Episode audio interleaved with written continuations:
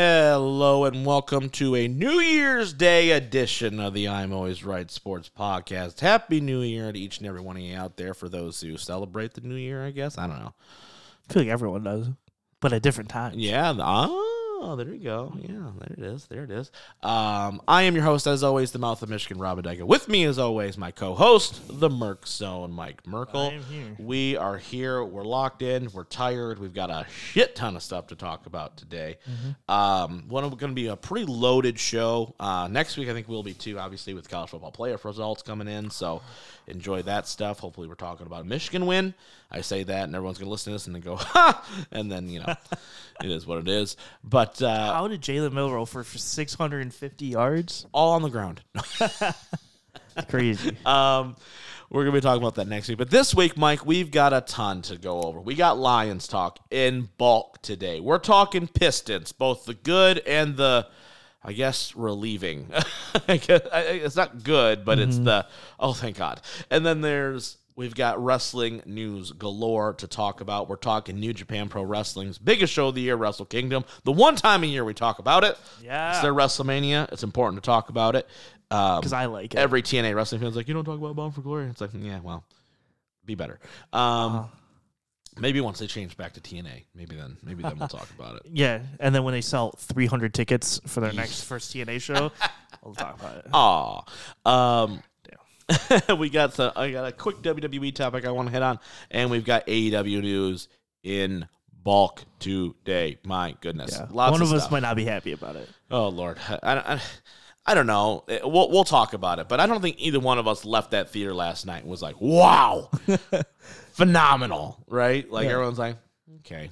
And then we had some weird dude trying to talk to us who took up four seats at the movie theater, and I was like, "I'm not. It's it's one o'clock in the morning, bro. I can't. I can't even entertain this Yeah. kayfabe conversation that we're having right now. Mm. It was rough. But anyway, we'll get to it. But let's start off, I think, on the I think on the highest note possible today. Seriously, right?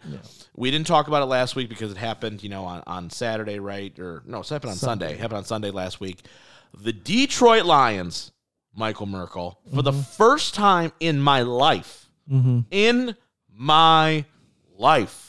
That means, I- that means in my life, too. in your life too, but I'm older, so it makes it for you know stronger effects. Do you have like a sound effect for that, or it's like you know Oh, God, no. I don't know if it's like a scary or whatever it is. I don't know, but ladies and gentlemen, boys and girls, children of all ages, your Detroit Lions mm-hmm. are the 2023 NFC North Division champions. Division champions.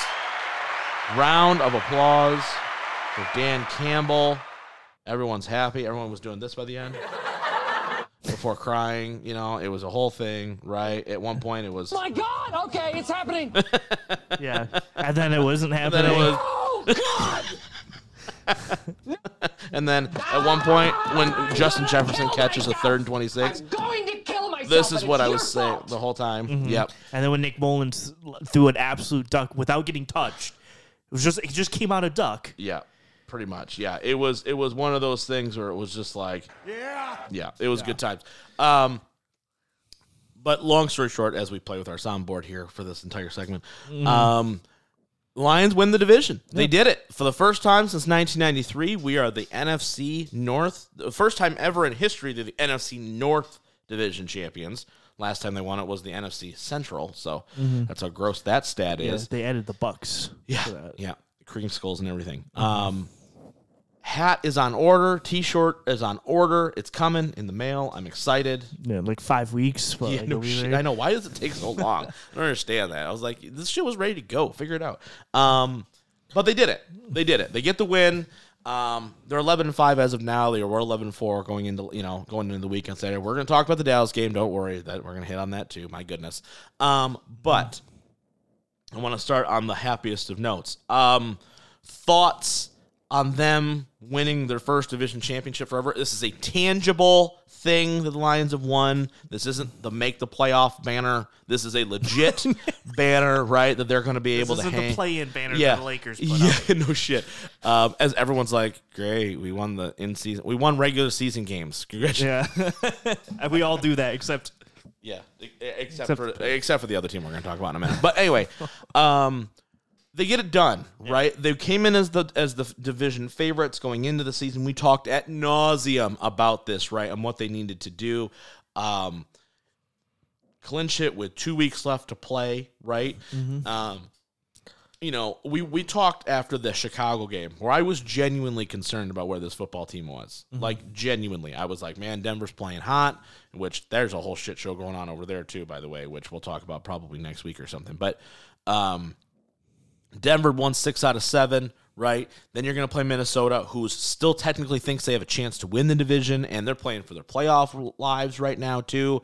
You're just like, man, it just doesn't. And then you go in to play Del. Like it, it, it's not the easiest road possible for Detroit. Following up with, you look like garbage against Green Bay. You look like garbage against Chicago, where you lose both of those games, and you don't really look great against New Orleans outside of the first quarter, and you just happen to escape Yeah, with a win I, there. I would say I would even take it a step farther. Since the buy, yeah, it's been iffy. it's been iffy, right? I mean, yeah, you go out and you win a shootout with the Chargers, but you go, yeah, but the you know you allowed up seven straight touchdowns. It's not the best feeling in the world, right? You don't look great against Chicago, where you need a miracle comeback, right?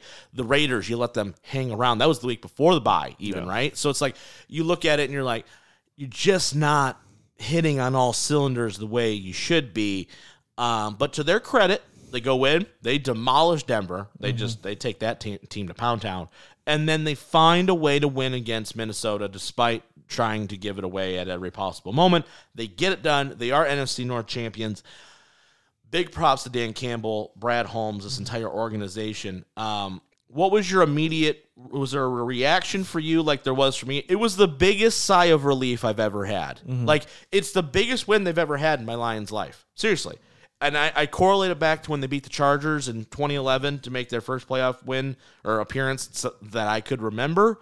This was like, oh my God, for the first time in my life, they won something tangible. Like that is a real thing that is going like it's not. Well, yeah, they made the wild card, you know, and they'll go to play whoever and get steamrolled. No, no, no. They are hosting a home playoff game, potentially more depending on how these other games go out, right? Um, but they're hosting a home playoff game, first time in Ford Field's history. They have won the division for the first time in 30 years. Like these are tangible things that this team has accomplished. And the biggest thing was like, oh my god, they actually did it. Mm-hmm. Like we talked about it forever. All this worry of like, oh my god, they're going to somehow manage to lions this thing up and make this way closer than it needs to be. And instead, they just go in the next two games and they go, this is what we got to do to get it done. And they got it done. Mm-hmm. Thoughts on that whole, you know, on everything because I, it's it's look, here's here's what's sad. Ready for this one? Okay, mm-hmm. this is the first thing that a Detroit sports team, not Michigan, right, not college, that has won anything since we started the show. yeah, Isn't that disgusting? A little bit. kinda. Yeah. I mean, we did start the show when all the teams were rebuilding. Well, the Lions have been rebuilding for 50 years, so I mean, Yeah, big know, facts. no, they won. A, they won a central title like 30 years ago. Yeah, exactly. Yeah. Anyway, that wasn't a rebuild. Yeah. Anyway, um, thoughts on the Lions finally checking this box, right? Because I think it was it's the necessary first step. Yeah. And and they got it done. Thoughts on that? Yeah, I thought it was. I, I do think it's probably the biggest win In my Lions life. Yeah, It really is. I would I would say so too. yeah. Um, Until they win a playoff game, that this right there, that moment was like, holy shit. yeah. You know what I mean? No, hundred percent. Yeah, it was it was definitely their biggest win. Um, I think the the complete outlook after that game. Yeah. I think I, I still have in a in a tier ranking. I think I still have the Niners as like the A tier. Mm-hmm. Oh, yeah, in the sure. NFC. Absolutely. But I think I think the Lions entered in with the Eagles and Cowboys as B tiered teams. Yeah. Where I think Yeah. they are on the same level, and we saw it last night. Where I think on any day, Yep. on any side, I'm a little scared in Philly. But like Yeah, other I don't than love going to Philly. But like other than that, anywhere, any in any combination, I think anyone can win on any day. Mm-hmm. Yeah. and I think that's a fun place to be in. Yeah. Mm-hmm. When obviously, I think the Niners are just ahead above, and then if you went AFC, I think Baltimore and other teams are are also a little bit above. Yeah. but I do think you're in that tier of competition where it's like. Yeah, if you if you went to Dallas or went to Philly in the Right. divisional I'm not round, writing you off. yeah, you're not a written off. Right. Like I, like after the Bears game, Yeah. I would have been like, This defense is this strong. defense is rough. Yeah. After these last two games, I mean, I know Nick Mullens threw for 700 yards on you. Yeah. I understand. Yeah. But I think after the Cowboys game, I think I can look at it and go, I think on any day, Yeah. anywhere, I think you can play. And I This- think that's fun. Uh, here's the thing, and I've fallen into this trap, and I'm sure a lot of Lions fans have too, right? But he, here's the reality of it. This is a good football team. Yeah. It's a good team. It is. The- do are they perfect? Absolutely not. They don't have a second corner on this on this football team. They they just don't. They don't have a second pass rusher of any sort of consistency. Even Aidan has struggled at times this year. Um, you know, they struggle in certain areas, key areas that are easily identifiable to the naked eye. Right? It's it's very clear and apparent. I think I think now you're kind of showing your interior offensive line, Yeah. and Decker to an extent, Yeah, yeah. or kind of you're kind of looking at it going, Yeah. Maybe it's not as good. as I mean, they're five and they're six and one as a unit together. But Jonah Jackson's had a couple rough games. I thought Glasgow did not have a great game. Decker struggled mightily um, last or against Dallas. I don't think he had a terrible game against um, Denver or a couple of games before that. But to your point, right? Like it's been a bit hit or miss. So this is not a complete team. They're not perfect. You can there are identifiable warts on this team. However, they're a pretty damn good football team. Yeah. They, they their offense is explosive at, at, at times where you go, "Hol- there there are times, and this is really something that I don't think we've ever even seen, even when Stafford and Calvin were here, where there are times where this offense will not be stopped. Mm-hmm. There are moments, there are times in game like against Denver, they went five straight times, straight down the field, boop, scored, scored, scored, Yeah. scored. Like, and that's a good Denver defense too, right? Like this team is going to live and die based on how their offensive line plays and how their ability or lack thereof to run the football and run play action, mm-hmm. right? And their defense is going to live on creating turnovers. That's their that's the game plan for them. Yeah. It's why they're sending more blitzes. It's why they're doing the things that they're doing is because they know they can't rush the passer very well. They know they're terrible on third and long for some stupid reason, but that's their game plan. We're going to blitz. We're going to run the ball, maintain possession, run play action, hit our shots when we have to. We've got a top tier receiver. We've got two running backs that have potential to break a thousand yards this year, which is insane for a Lions football team. You've got Goff, who's playing pretty clean football after the little bit of a lull there for a hot second. I know yesterday he had two, but I'm going to put Mia Copa on at least one of them. But overall, right, this is a good football team. And I think people, and I think Lions fans as a whole, need to get out of the mindset that it's a, oh, well, we're just, you know, thank God they didn't get blown out, mm-hmm. right?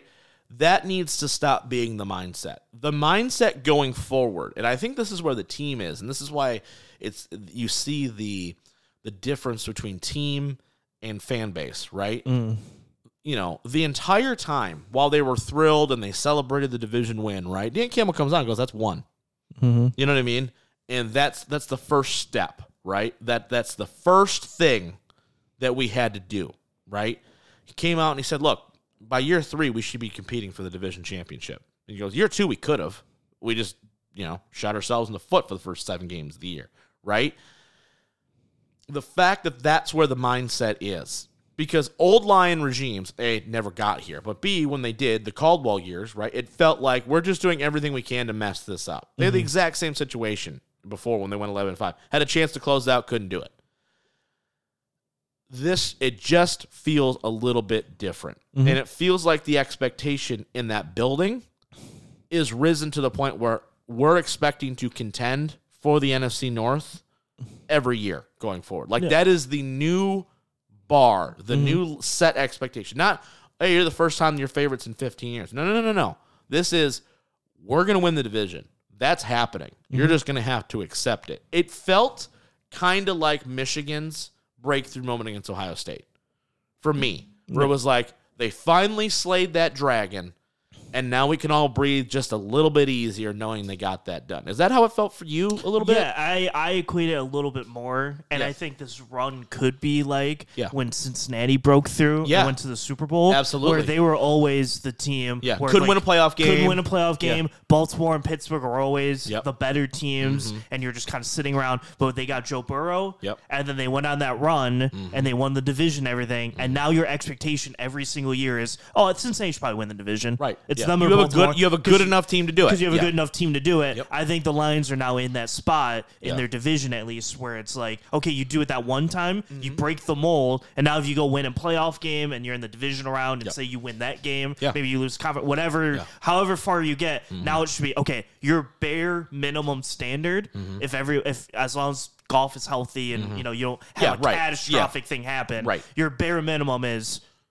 win the division, Yeah. be in the playoffs. Yeah, right. Yeah, exactly. You're a playoff team going forward, Yes. right? Now, you're not going to win the division every year. That's hard to do, but you're in that race. Yeah. You're, you're you're in it You're, every you're single down, year. and you should be like you should be where the Eagles and Cowboys are. Right. It's a- Where it's a listen, dogfight. Listen, if you're not winning it because Minnesota gets a new quarterback and they're really good, Right. or They win the 13 Bears, games. the Bears get Caleb Williams and he's awesome, or the Packers mm-hmm. get fire Joe Barry and get a better defense coordinator. Whatever the case may be, just be 11, 10, 11, 12 wins, and if you don't win it, all right, you're the five seed. Mm-hmm. Right. Like you're you're in Right. that. You're in the mix. You're Yep. not you're not eight and nine going mathematically. How, How can do we, we find get a in there? way? We need help. No, no, no, Yeah. no. You're you're the team that's in the front line and that it. was something too that I f- was so relieving for me was and honestly a little bit impressive, right? We went on this show and we said, look, they got to win two games, right? They got to beat Denver, they got to beat Minnesota, and then there's no there's no qualms, right? There's no ah well, then we got to do some mental gymnastics. You know what's funny too is that every single game after they beat um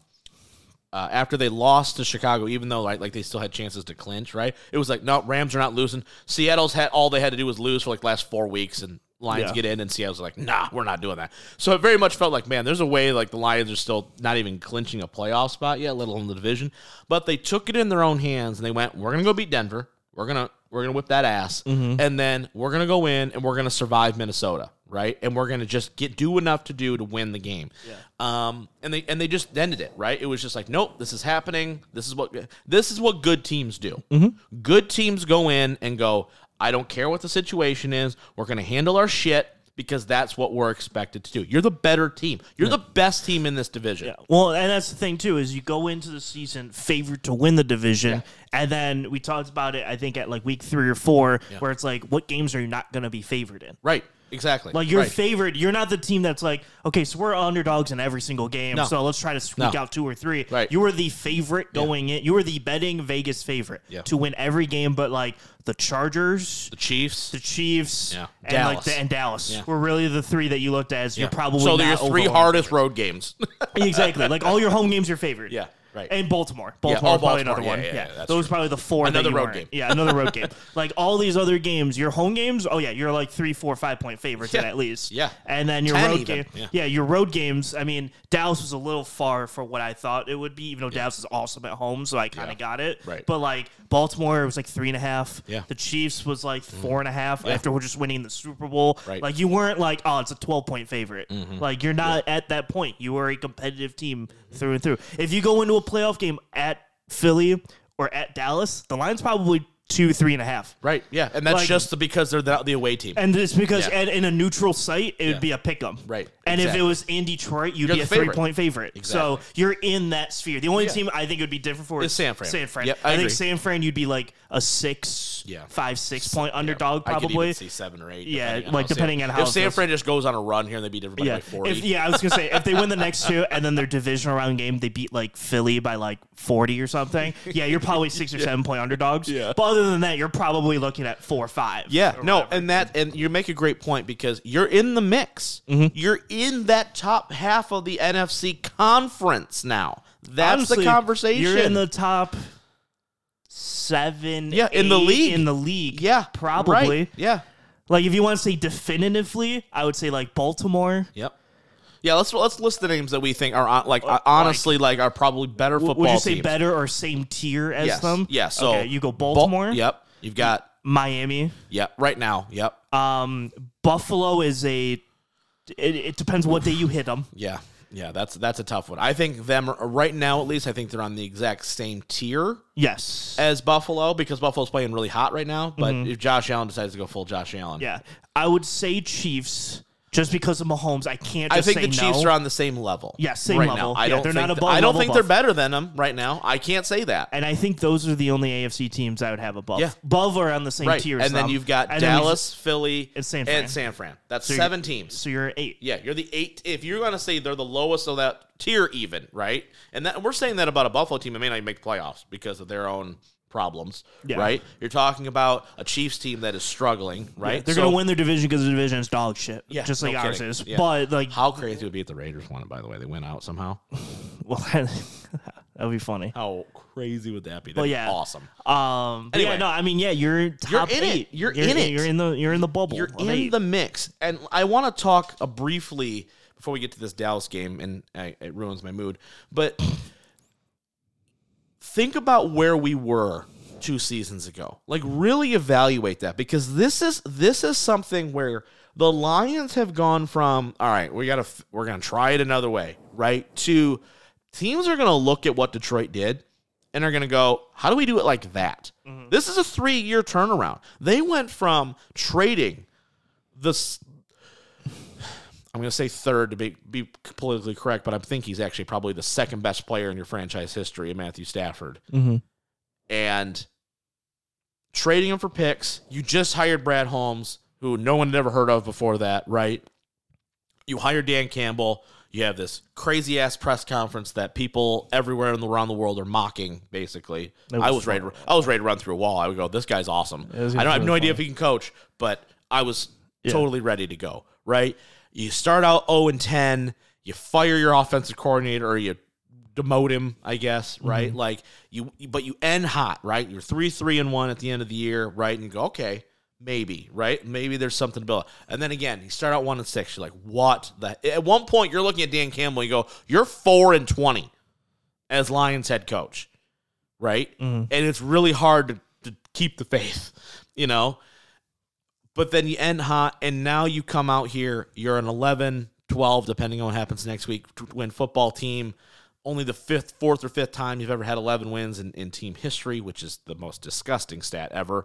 Um, but you're division champions in three years. In three years, with Jared Goff as your quarterback. Didn't have that one on my bingo card, did you? I Sure as hell did not. Um, and you've and you've managed to do something that this franchise hasn't been able to do, you know, in my entire lifetime. It's just it's phenomenal. It really is. Like I really want people to take that moment to go and breathe. And we're going to talk Dallas, and I know this is a week late, but really appreciate the fact of what this team has done. Mm-hmm. I do think they're winning a home playoff game. I, I just it just feels like, and especially coming off of Dallas this week, I think that is a walking nightmare for whatever team winds up coming to Detroit in two weeks. Mm-hmm. I really do. And we're going to talk about it in a second. But like overall, Lions are the 2023 NFC North Division champions. They did exactly what they were expected to do. This is the new bar Yeah. going forward. Bar not. This is it. If they come out next year and start out two and three, I'm gonna be pissed because this is the new standard, right? It's just like we talked about with Michigan football. Okay, you beat Ohio State, you win the Big Ten. Okay, that's the that's the okay, great. Now what? Right? That's where we're at now. Yeah. You won the division. You're the best team. Own it. Own it. Own it. Own it. Right. Um. All right. I want to shift focus. Let's talk about this Dallas game. You Um, know who didn't own it? oh God. All right. Yeah. So let's let's talk about it. So Lions lose 2019. Um, that was the that was the score, right? Yes. 2019. Yeah. Yes. Okay. So last play of the game, two point conversion. Dan Campbell goes, "Yep, we're going for it. We're going for the win." Right. Run a nice little trick play. Taylor Decker wide open back of the end zone, two point conversion. 23 seconds left. Refs decide, no, Yeah. that's not what's going to happen. Um, and basically, Brad Allen, the head referee, says, based on the reports that have come out, they came up to me. They said 70 was reporting as eligible, not 68. We announced it as 70, even though, based on every other point of evidence, I don't believe that's what happened. Yeah, the only the only thing I have to say on it is Yeah. when you watch the overhead. Yeah. I think the biggest problem was I think Brad Allen assumed. Yeah, I think he assumed. I think it's the Yep. assumption Yep. because because Skipper came out multiple times through the game, Yeah. reporting eligible. Yeah, and, that, how- and, there's how- a reason for that. Yes, I know, and, and it was to set up Yeah, this play, yeah, hundred percent. right. And I think the the way that people were talking about it was the way he, Dan Skipper did it the previous times, which he was running out. He never went to the ref, but he like pointed and waved his hand like I'm I'm being eligible, and then would go to the huddle. Yeah. And so when he did it, because there's the overhead of. Uh, Well, Decker and Penei yeah. talking to him, Right. or like walking up to Walk him, to him. Yeah, Goff sent him in. But then Skipper was running and like waving his arm, and I think the ref saw it and goes, "Oh, Skipper's being eligible," It's- and then walked to the defense and, and labeled At the end of the day, it's inexcusable. It's inexcusable. Yeah. you you you are you are a professional referee yeah, in the NFL. Can't happen. I'm sorry, it can't. And I understand there's 23 seconds left. You have no idea what happens in that time. I get all that. No. That can't happen. Furthermore, I don't know how you can assume that when you look at the formation and Dan Skipper lines up at tackle Yeah. when Penei is outside of him. Penei lined up on outside of Dan Skipper. Dan Skipper was next to Glasgow Yeah. in the formation.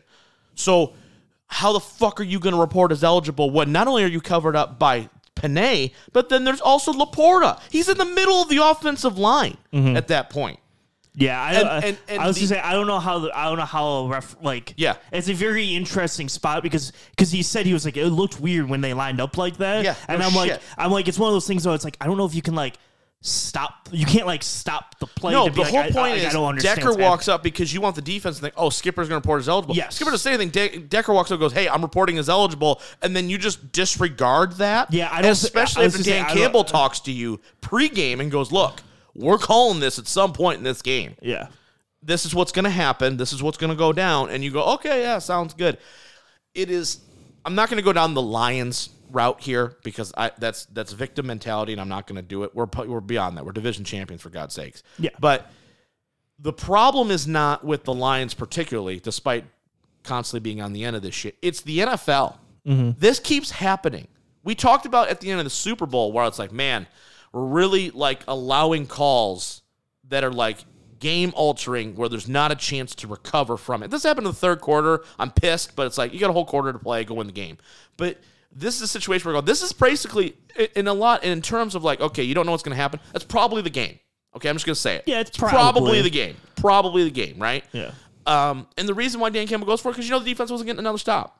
Mm-hmm. You, you knew they weren't going to stop him in that situation, so you got to take the lead. Yeah. Hope to God they do something stupid with a timeout yeah left, now right? I would say so uh, when that call gets called back Yeah. so I was I am yeah, I am a hundred percent go for it in that spot. Yeah. You're the road team. Yep. You can't get stops. big momentum, right? You, just you're- went right yeah, down the field and scored. say, your momentum is carrying you into this two point play. Right. When you score that and then it gets called back for whatever reason, Yeah. it could have been for anything. Yeah, he could have went out of the end zone, but whatever the reason is, mm-hmm. at that point you go, all right, I'm taking the extra point. And here's why I don't think they did.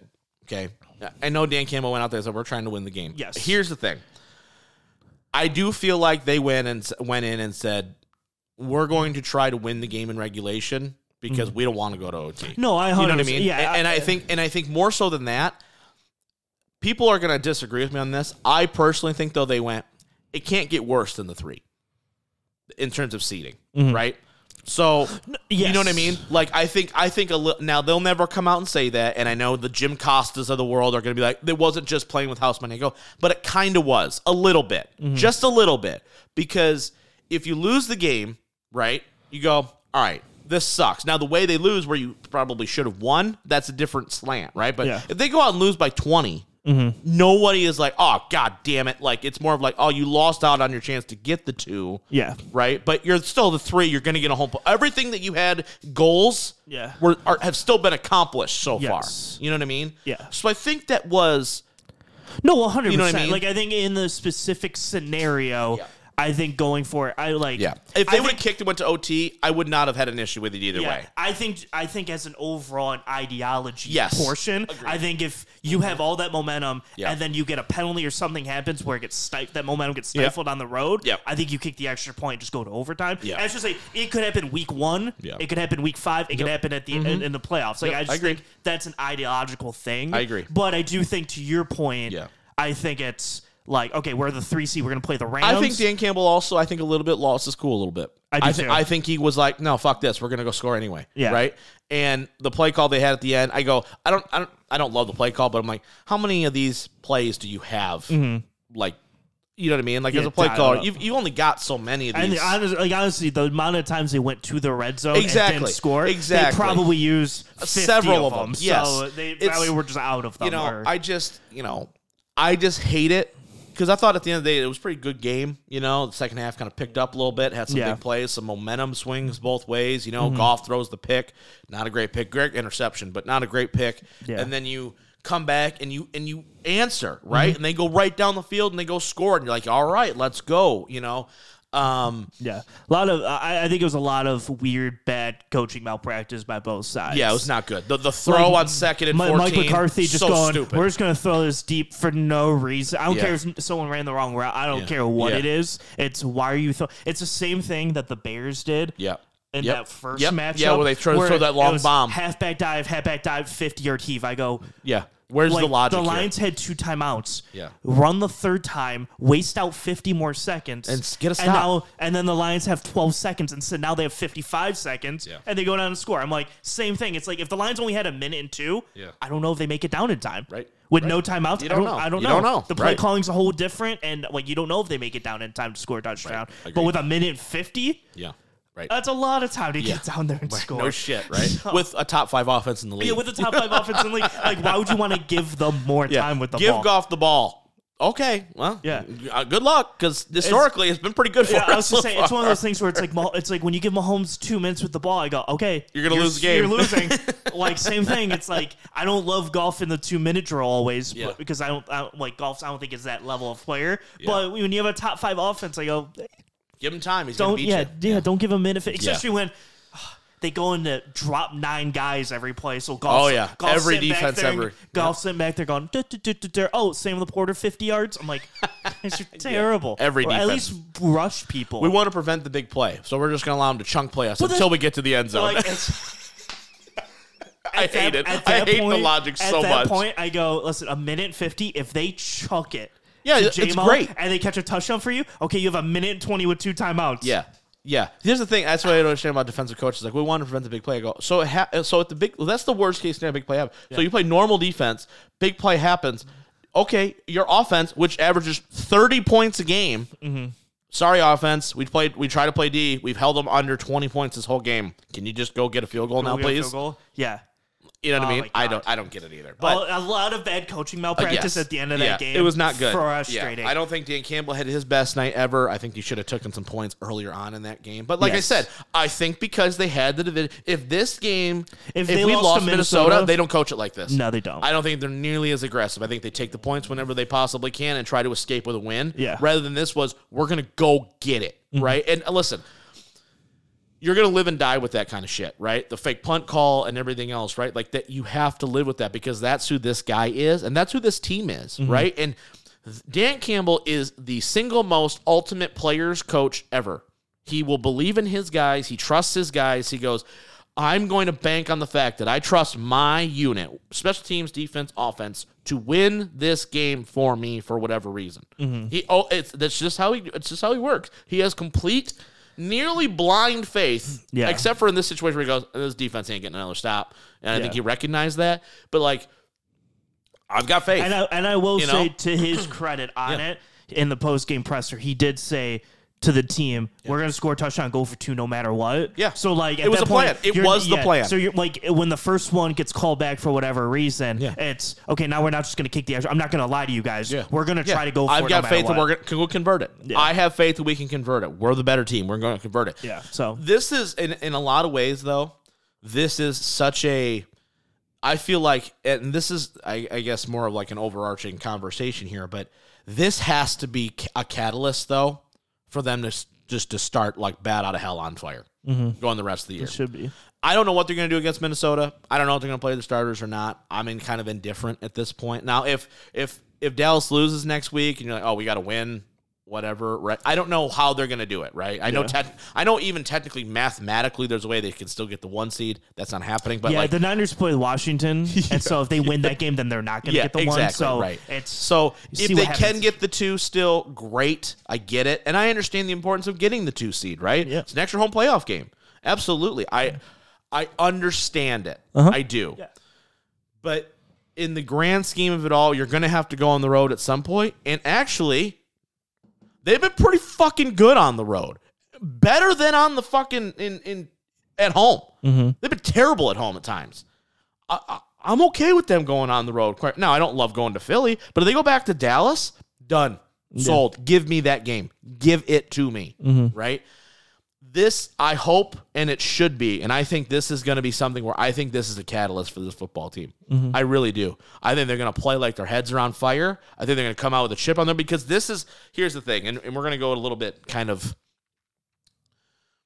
I don't know how to say it, like tinfoil hat theory mm, here for just a second, okay? tinfoil. Hat. If if you're in that locker room and you thought finally they're going to give us some respect for winning the division and then you still get fucked over like you just did, right? Mm-hmm. That's all the ammunition I feel like this football team needs to go. All right, so we got to go win the whole damn thing. Mm-hmm. It's the only way we're going to get respect. It's the only way they're ever going to treat us like every other fucking team and stop this shit is we got to go win the damn Super Bowl. Are they going to win the Super Bowl? Probably not. But that's the way I feel like that's the conversation that's going to happen tonight and mm-hmm. tomorrow when they come back in the building is and Dan Campbell said, "Look, we can't let it get down to that either, right? Offense was anemic for three quarters, right? Like Yeah. it wasn't good. It wasn't a great performance offensively. I understand that, but I really think this can be a catalyst for this football team to go. We're going to go handle business against Minnesota because Minnesota's in a whole hell of a thing now, mm-hmm. right? We're going to handle our shit against Minnesota. Someone's coming in to play us in that in that wild card game, whether it's the Rams, whether it's Seattle, whoever it is, right? And we're gonna whip that ass. Rams, You know what I mean? Yeah. But like seriously, I really do like this. To me, is the ultimate. Like if you're a competitor, Uh huh. and that's what I love about Dan Campbell is the frustration level, the fact that he's like, I don't like to lose. Like, and he was pissed off at Birkett, who was asking stupid questions like, "Why are you upset? Why the fuck is he upset, Dave? Come on." I really, really hope that this is the catalyst and not the thing that takes them off the tracks and is the thing to make them go, okay, Mm-hmm. okay, I see it, I get it. All right, th- this is how it's going to be. We're not going to even. It's not going to be close. It's not going to be close. It's just going to be we're just going to fucking run through you, Yeah. and that's how it's going to be, right? Because here's the deal: if they beat, let's just assume it's the Rams, right, We'll beat the Rams. in two weeks, Yep. and let's say Sunday, one o'clock. Right. And then they have to go on the road. Say it's against Dallas. Right? I don't know how that works, but like say there's an upset somewhere. Say Philly winds up getting the five seed, they beat whoever, and then they got to go to San Fran. Right? Yeah. Whatever. If they if they play Dallas again, Dallas better look out mm-hmm. because I think it's a, I think it's a totally different ball game. I think the defense played pretty fucking well. I don't think they play as well as they did against Dallas the second time around, but I think the offense plays better. Yeah. I, I, I there is a path for them seriously, and I, I know, and you can throw a flag if you need to on this. I think this has the potential to fuel them to getting to the NFC Championship game. Sure. Like that's where I'm at with it. Now, if they wind up against the Niners, I just I. It's very hard for me to be like, oh yeah, they can just go into San Francisco and win the game. You know what I mean? I like, think I so yeah I I think they beat the Rams in the wild card weekend. They that needs to happen. By the way, Yeah. that like if nothing else, that is the like if they lose in the divisional round, fine. Yeah. But please, please, please, just get it done so I can stop talking about it. So I don't have to think about it anymore. We're just done with it. Yeah, Continue. but yeah, I think I think they beat the Rams in the first round. Yeah. I think if they play Dallas in the second round, Yeah. I'm like fast Yeah, step on right. your on Yeah. your train of thought on it. In it. Philly's tough. in Philly, and I only say in Philly because I think people in Philly are being like, "Wow, everyone's writing us off for losing Oh, two games in a row." Absolutely. Where we went seven and two in our hardest stretch against Yeah. Miami, Yeah, Buffalo, right. Kansas City. We played all these great teams. We lose to Dallas and Niners, who are both really hot on the road, Right. and now all of a sudden we're the worst We're the team in worst in football. football. Like I think they have that same edge, Yes, yes. and so I think And they're in the gonna- cold, in the cold, I think they're going to be out to prove something in the playoffs too. Mm-hmm. Yep. And so, Yep. I, I the Eagles, I'm not on the same path because I think they're Yeah. Mm-hmm. both going to be equally motivated right. to and go. then at that point, I kind of lean toward and the home then I, anyway. I feel the home team outdoors, like uh, the Lions aren't great outdoors, Goff is and not, so, um, but and on the Dallas front of it, Yeah. if they play Dallas in the second round, I'm like fast step with Oh, you. yeah. I think they're going to go in and just say, "All right, Yeah. let's do it," Yeah. and then try to whoop that ass. oh. The problem is, I don't think they would beat Dallas in the championship because that would mean the Niners would absolutely Oh, yeah, no, no. destroy them. Yeah. and then they you're going to play the Niners in the championship regardless. If you Probably, here's the and thing, then- if you told me right now, listen, Lions are going to get to the NFC title game and then lose to San Francisco, I go, I'll take Yeah. it. Yeah, I'll take in it. San Fran, Yeah, in go, San okay. Fran, I go. Can we just not get embarrassed completely? Yeah. that's all I ask. Okay, lose by ten. It is what it is. Yeah. Can we just be in the game for a minute? Yeah, I'll give you that. Okay, sounds good. Right. Um, I just think in Philly is a is a tough. That's a monumental task. But here's the thing: if it's bad weather, it. I think I think it's okay because I think they have a better running game than Philly does, right? And I think that limits a little bit what they do offensively, right? Yeah. Mm. Philly's not right. I don't think that I still think, think I still think sorry, let's speak English here.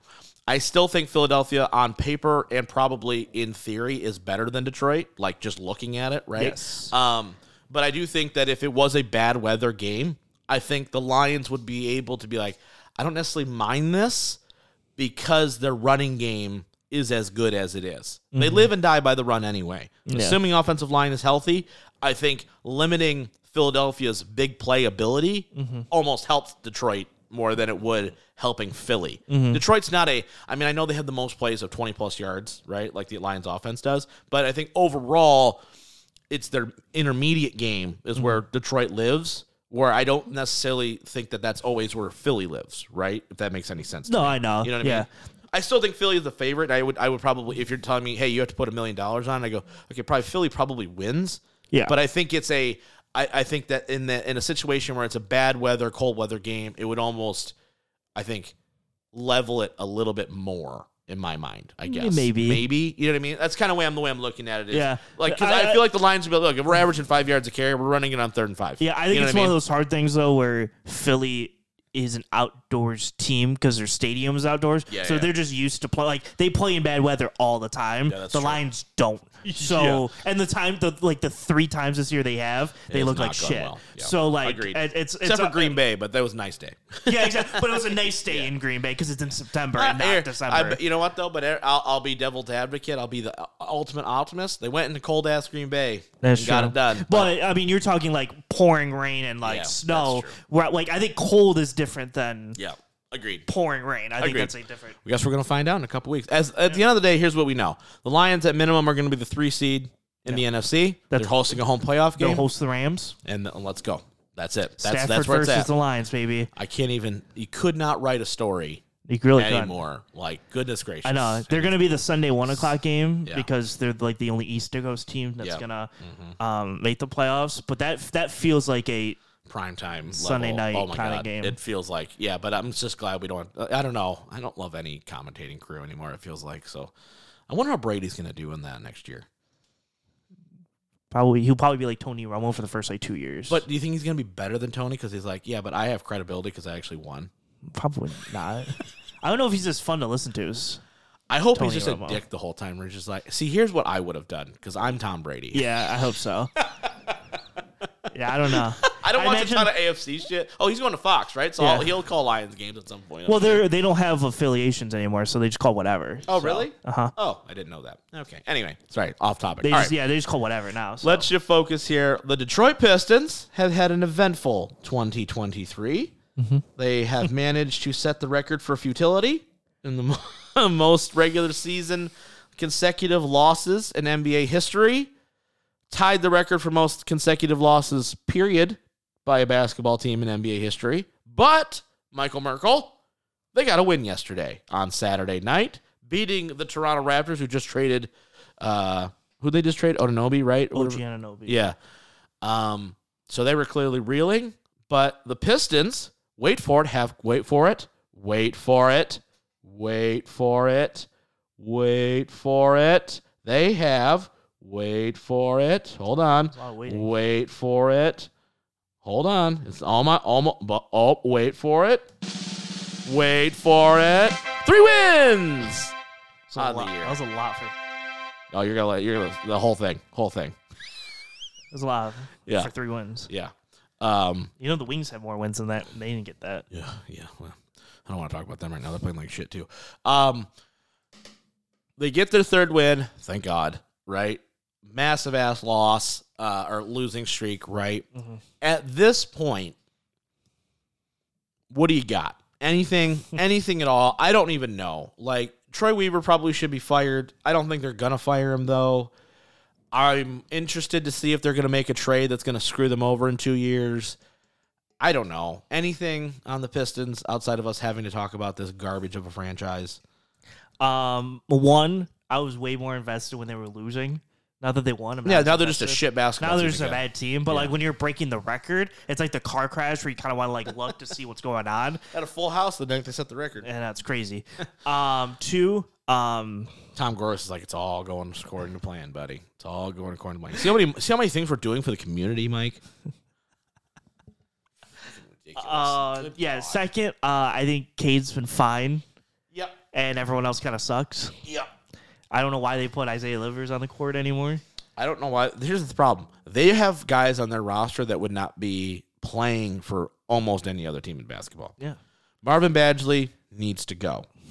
Um, Isaiah Stewart kind of needs It's to go. it's that first year uh, Lions with Dan Campbell year Yeah. where there's a lot of guys on the team where you Yeah. go, you would not be playing anywhere else. right. But, But we here. suck. Yeah, so you're exactly. Yeah, so let's figure it out. So that's, Um, that's, right. there's so many guys. James Wiseman, goodbye. I don't need you. Mm-hmm. yeah, you Isaiah later. Livers, goodbye. Honestly, at this point, if you told me, "Hey, I'll give you the option. You can either play with you can play with no center on your basketball team, and just go small ball the whole time and never get any rebounds, or you I will and I, and in turn I will give you two more actual shooters. Mm-hmm. I'll go sign me up immediately right now, right now. I would rather play five on four because it's basically like they are anyway, and have a actual premier scorer on this basketball team to help Cade out because yeah. like Alec Burks, go away. Yeah. Like a lot of players. like just seriously, the whole roster can go. Honestly, like there's like four guys I'd keep. I would keep Yeah. Cade. Mm-hmm. I'd keep Ivy. I'd keep Ausar Thompson, and I keep Jalen Duren. Everybody else can go. Yeah. Those are the only four guys that I think have anything that can contribute. Everybody else is total ass. Yeah. Bogdanovich, goodbye. What are, what do the Lakers want? Want to give you that 2020 40 or whatever 2040 pick Yeah, in the first round? 2043 First round pick. Fine, done, sold. Goodbye, go. Mm. Because your defense is brutal. It's just here's and here's the problem though. They need veteran help, is what they need. They need actual legit players who can play, and they can't. They can't roll out a team where you've got nothing but 21 year olds who don't know how to fucking win. Mm-hmm. They don't have anybody on this basketball team who's ever won anything. Mm-hmm. They've got none of that. They've got a bunch of guys that played decent in college, right? Like nothing. Like Cade's, Cade is a very good basketball player. He is the best player on this team, and it's not close. He didn't shit in college. He doesn't know how to win. Mm-hmm. He knows how to be a very good basketball player. They don't know how to win. That is fact. They need somebody. They did lose 28 of those. That's what I'm saying, right? But like, like legit, right? Even if they didn't set the record, right? And if their record was five and name it, right? Like if they were Washington right now, mm-hmm. same problem. They don't know how to win. Mm-hmm. They need people who have done it at that level, right? They need a guy, and it doesn't need to be a fucking all star, but it needs to be a guy who knows what it's like to be in the shit and to keep them calm. Instead, I got Alec Burks throwing the ball out of bounds. I got Bogdanovich just completely just going, I don't know how to guard anybody who drives the lane. I don't know if you've heard the master plan, but they're drafting Bronny, getting LeBron, and then You know what? At this point, do it. Take Bronny number one overall. Hope to God he doesn't have a heart attack on the court and just roll with it. because then you got that veteran guy who, Yeah. wins a lot. And you know what? LeBron if LeBron can take Drew Gooden and Zydrunas Ilgauskas and three other guys that I've never heard of before, and the corpse of Shaquille O'Neal to the playoffs, into a finals, yeah. I think he can take this. Did he take Shaq to the finals? I don't think he No, took Shaq. He no. didn't take Shaq to the finals, right? Yeah. No, that was the year after. Yeah, right. So it's like if if that's what it takes to get this team on the right path, do it. I don't I don't care anymore. This is so bad. It is it's like if the Lions after that 3 and 13 year went were on the right path, right? And you felt it, you know, like at the end of the year, it's like, okay, you know, this ended strong. And then proceeded to go 0 and 15. Mm-hmm. That's that's the that's the equivalent. Yeah, here it is. Yeah. there's nothing good to say about it. It's not working. I don't even blame Monty Williams. I, the, Monty Williams can't. Gregg Popovich has uh, three wins on the year, and they got Wemby, okay, and they're still ass, okay. This is not a coach. I don't think necessarily this is a coaching problem. Some of the rotations are confusing, but when you don't have when you- when when you don't you- have talent, When you do the whole like when you play 2K and you do like the mass subs, Yeah. like your whole starter for Yeah. all your bench. That's what Monty Williams does in the first quarter. Yeah. Where he takes out all the starters and puts Yeah. in all the backups, and you go, I don't think that's necessarily "That's not, yeah, you're supposed to stagger." yeah, exactly. Because your guys that coming off the bench are ass. Yeah, you can't put five terrible people out there. I'm just saying we could be like the 12th and 13th guy on this basketball team. And if I wasn't five foot six, nobody would know the difference. I'm being like legit honest with you right now. If we were both like six two, mm-hmm. right? Like Josh could be out there. yeah, like Josh, like yeah, Jokic Jr. could be out there mm-hmm. right now, and people be like, "Yeah, I think I saw him play at Villanova or something." you know what I mean? Like, and you know, and he'd go out there, get his ass kicked, and he'd go, "Yeah, it's no different than what Isaiah Stewart's given us," you know. And another missed shot. Oh, cool, Cool, cool, cool. cool. Like it's just there's nothing about this team where I go, "Oh, they are built for success." Yeah. Nothing. Rough. Absolutely nothing. Can they sell everybody but those four guys I just played and say, listen, we're gonna f- if you just stagger out every twenty losses, we get a win like by default.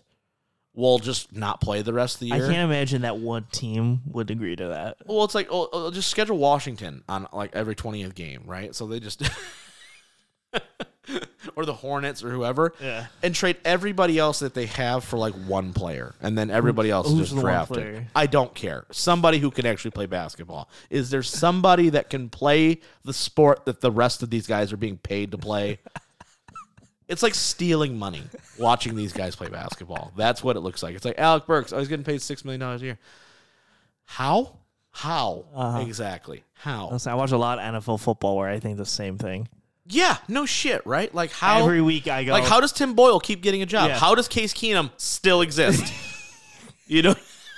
You know what I mean, right?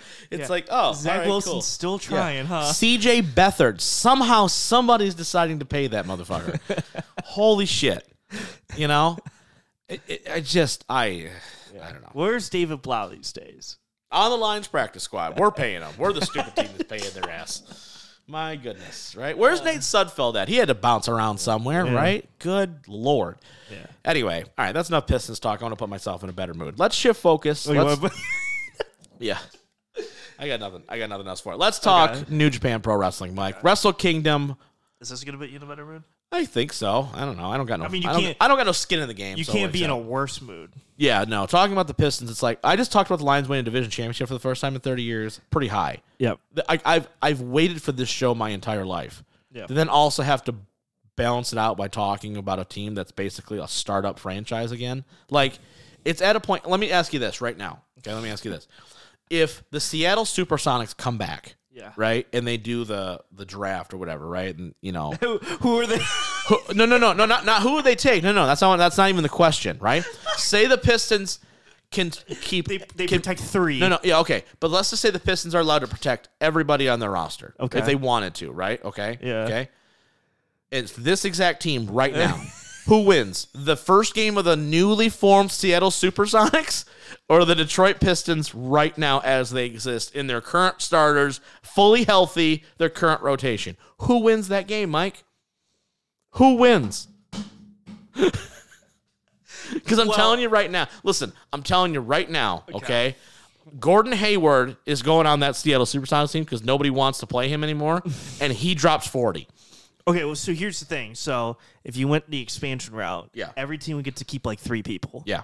So like from like Boston, for instance, Yeah. like you're getting like um whatever uh what's this like Christoph Porzingis. Yeah. You're getting him. That's already better than like everyone Everybody but we maybe have. Cade. Yeah.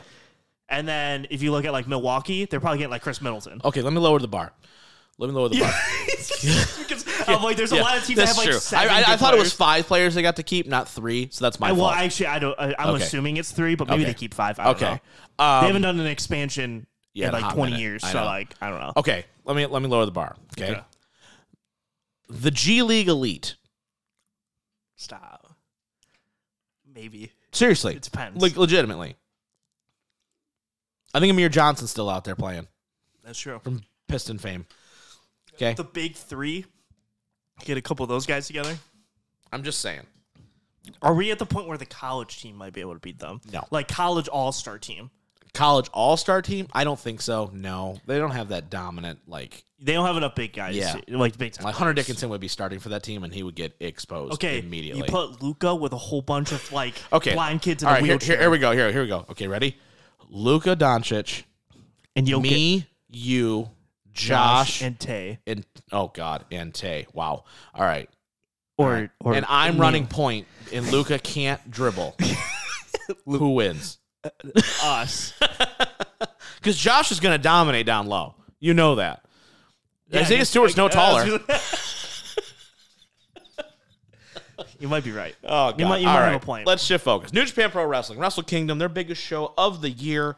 Um, it's kind of like their WrestleMania, you know, to kind of set this stage here. We kind of talk about this every year. It's a fun show. If you're a wrestling fan, if you really enjoy just hard hitting, strong style, like balls to the Pow, pow, wall, pow beat the shit out of one another, you're gonna really enjoy this show. It doesn't really matter who's uh, um, on it. So if you don't know all the stars, you're going to recognize some of these stars. You've seen them on AEW uh, Forbidden Door for sure. Mm-hmm. Um, you may recognize some of these guys, maybe even from past WWE life. You know, so if you're if Not you're lot of if you're an but- internet wrestling fan, right, and you watch a lot of things, if you're watching Impact, I would say if you're watching the NWA, but nobody watches the NWA.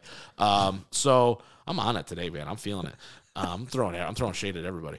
Um, I see like 12 people in the crowd in those NWA typings. yeah, it's all the parents of the wrestlers. Oh, my bad. Yeah. Yeah, right. it's like an it's like a little league football game. Man, we got a big crowd today. Yeah, I brought my family. anyway, let's get to it. All right. This is just a one nighter again, right? They, Yeah, they the- went back yeah. to one. Like we don't have the we don't have the depth for for two. the elite left. We're fucked. Yeah. Uh yeah. Well, they you know it's funny you say that, Yeah. but they started doing two nights the year after the elite left. Yeah, it makes sense. So Sure. So they never had the elite for this for the sh- for these two nighters. Seems but no, they went one nighter last year. Yeah. which was so much better. Yes, agreed. Oh my God. two days is much better. I don't need four eight man tags. Well, because like World's I, End. I, was just say because it's like the same thing with like WWE where Mm-hmm. it's like your cards were getting too long, so we went to two days. But now that you're two days, there's like two or three matches on each day that I don't give a shit about because you're adding too many matches now. Mm-hmm. Word. So Best but- thing they ever did though was kick the battle royals off of the actual show and just did them on SmackDown. yeah. Best decision they've ever made. Yeah. Anyway, so we have we open the show with small people.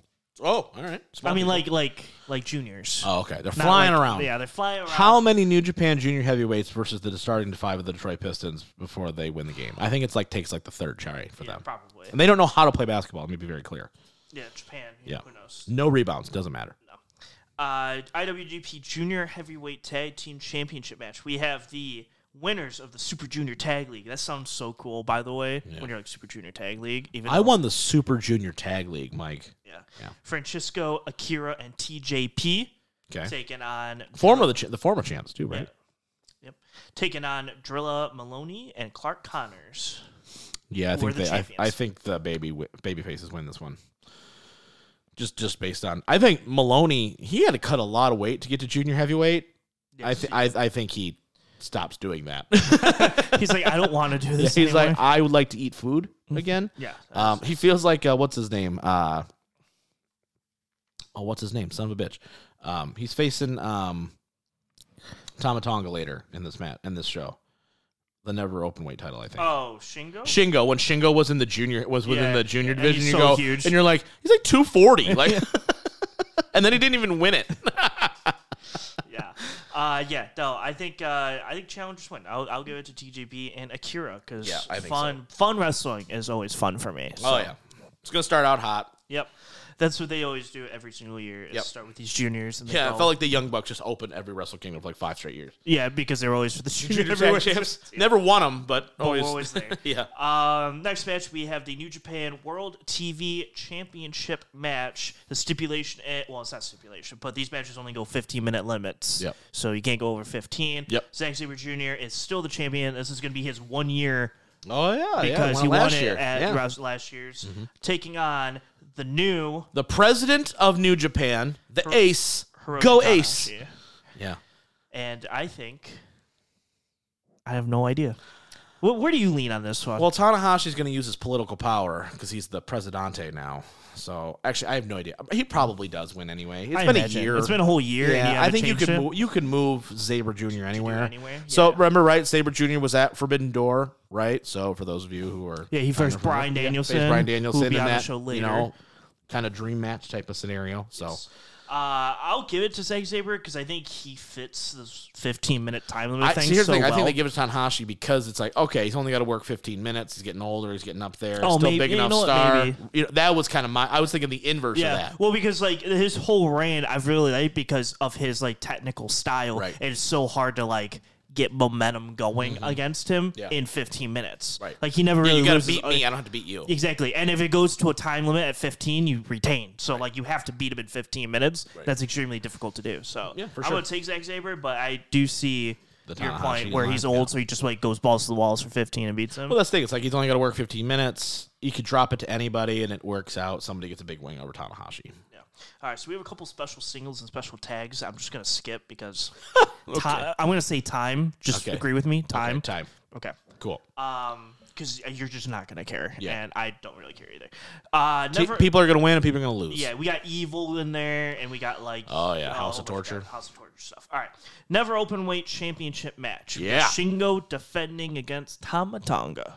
Yeah, this should be a good one. This will be a this will be. You know, be nice I, the, the never open weight ones are always fun to me. It's either two old guys who are just like we're just gonna beat the shit out of each other, or it's two hard hitting guys that are like no no we're really gonna beat the shit out of each other. Yeah, yeah. This should be a good one. Um, I'm gonna lean Shingo. yeah, I think so too. I don't know what Tama Tonga's. Con- I thought Tama was going to be in WWE by now. Quite frankly, I feel Mm-hmm. like he's like made for them, but maybe not. I don't know. Yeah, I say Shingo retains. Uh, next up, we have the IWGP Tag and Strong Openweight Unification match. So the story behind this one is in the uh, tag leagues. Yep. They were on the same side. Yeah. And so El Phantasmo and Hikuleo won the first one of Yep. the tag league in the first block match. They're the strong Openweight tag champs, and they're the strong context. open weights, yes. And then Yoshihashi and Goto um, won the final, Mm-hmm. Yep. beating Hikuleo Right, to win the World Tag League. To win the World Tag League in like a 40 minute, I Yeah. felt way too long, but long match. um, so now they're doing a third rubber Yeah. for all the titles match at I the think show. I think this is where I feel like it should be El Phantasmo and Hikuleo. Mm-hmm. I- Goto is the most like man he- when you need him in a pinch, cool. But man, I just don't. I think the reason why he's never been world champion Mm-hmm. Yeah. is because I don't I don't think people respond to him in the same way they did like a Shinsuke or a Tanahashi or an Okada or even like a Shibata. Quite Mm-hmm. frankly, um, I would like to see the young guys get the win here. Yeah, I want to see El Phantasmo and Hikuleo win. I do think I have grown like this much, Yeah. and it's not a lot. Yeah. but I've grown a little bit of liking to Yoshihashi. Yeah. I used to just think he's stupid and Yeah, not worth oh, he, anything. he never won. A, he 'Cause he- never won anything. yeah, he never did anything. But in this group, Yeah. with, Yeah, with they're a good tag Goto, team. They're a fun Yeah. tag team, and I'm They like, don't okay. really have depth at the tag division right now, like they No. used to, and that's really hurting. That's why when I was looking through the tag league, I was like, okay, so it's probably going to be one of these two teams winning it because there's not a lot there. And then I was like, oh, they're just fighting each other in the final because they did the two in one block, two in the other block, and then they ended up. So yeah, Phantasmo and Hikuleo. I also love El Phantasmo. He's He's fantastic. really fun, He's funny. So. Uh, I like the dynamic. It's like Kane and X Pac. Hikuleo, the big guy. You know, it's fun. IWGP Junior Heavyweight Championship match. We got Hiromu Takahashi. Uh, shocker. Shocker. Couldn't imagine. yeah. Who else are they going to give it to? Defending- Taiji Ishimori again? defending against no no no who's the other guy El Desperado Oh, I forgot. I forgot about him. That's another division that is yeah hurting. they got a four guys heavy Surprised this isn't like Master Wato or something like that in this match, Mm-hmm. right? They had a pretty good match. Was that last year at, at Wrestle Kingdom? Yeah. They had that. Yeah, that was Yeah. a pretty good one. um this one if you just go either way I'm gonna say Desperado just because it's fun. yeah we need some title changes on this show Hiromu's been junior heavyweight champion.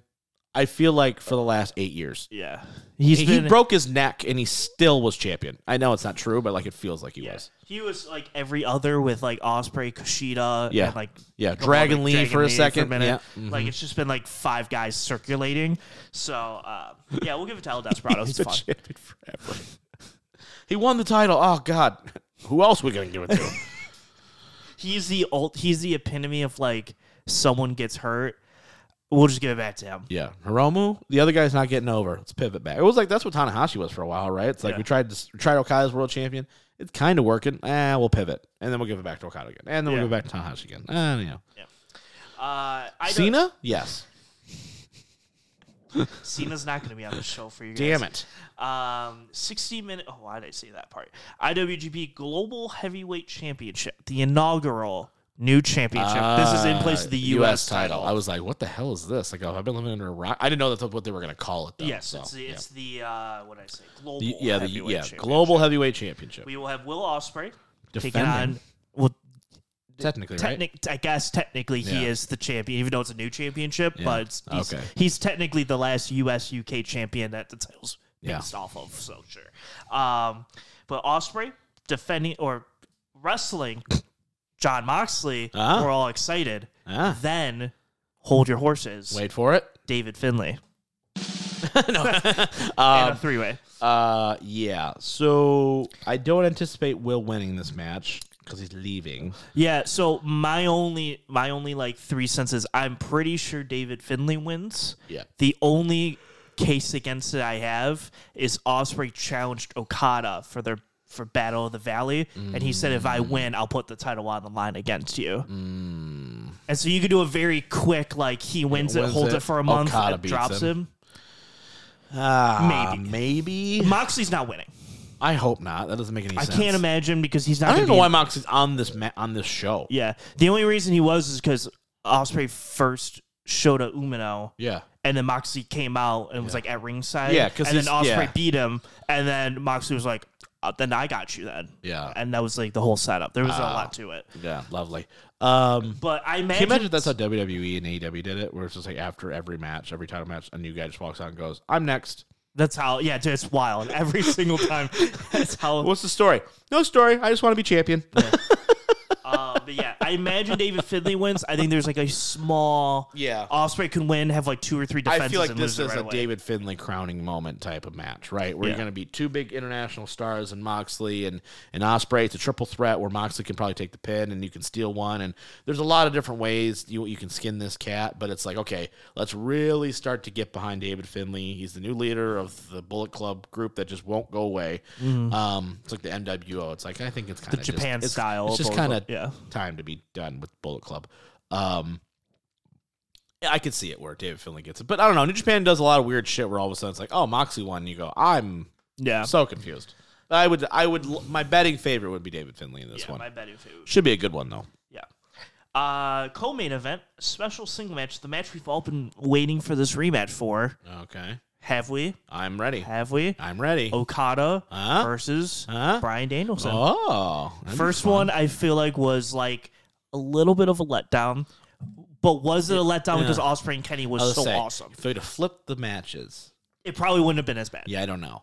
Well, and he I also, also he think the- also tapped Okada out, which I Yeah. was like, I am so. I will confused. say, I think in total, I think the match was a little boring. Yeah. Just in general. Yeah. It also probably did help that Bryan broke his arm like 10 minutes into the match, so you could only do so much. Listen, at the end of the day, if there's not 14 Rainmakers hit in this match, are we really doing an Okada match right? That's we the are not, question. and that's what, that's not what they that is not what they did at Forbidden Door. Yeah. he did Okada not do enough drop kicks. Okada's going to take his head off, and he's going to win the match. yes, he will. Yeah. Okada wins hundred percent. Bryan's basically like on his retirement tour. He's just like, hey, I'm just going to put everybody over just Yeah. because I feel like it. And you're just like, but he's the best in the world. It's like, eh, is he though? He hasn't won a match in like a year and a half. But, you know, whatever. Yeah, should be fun. Yeah, it'll be fine.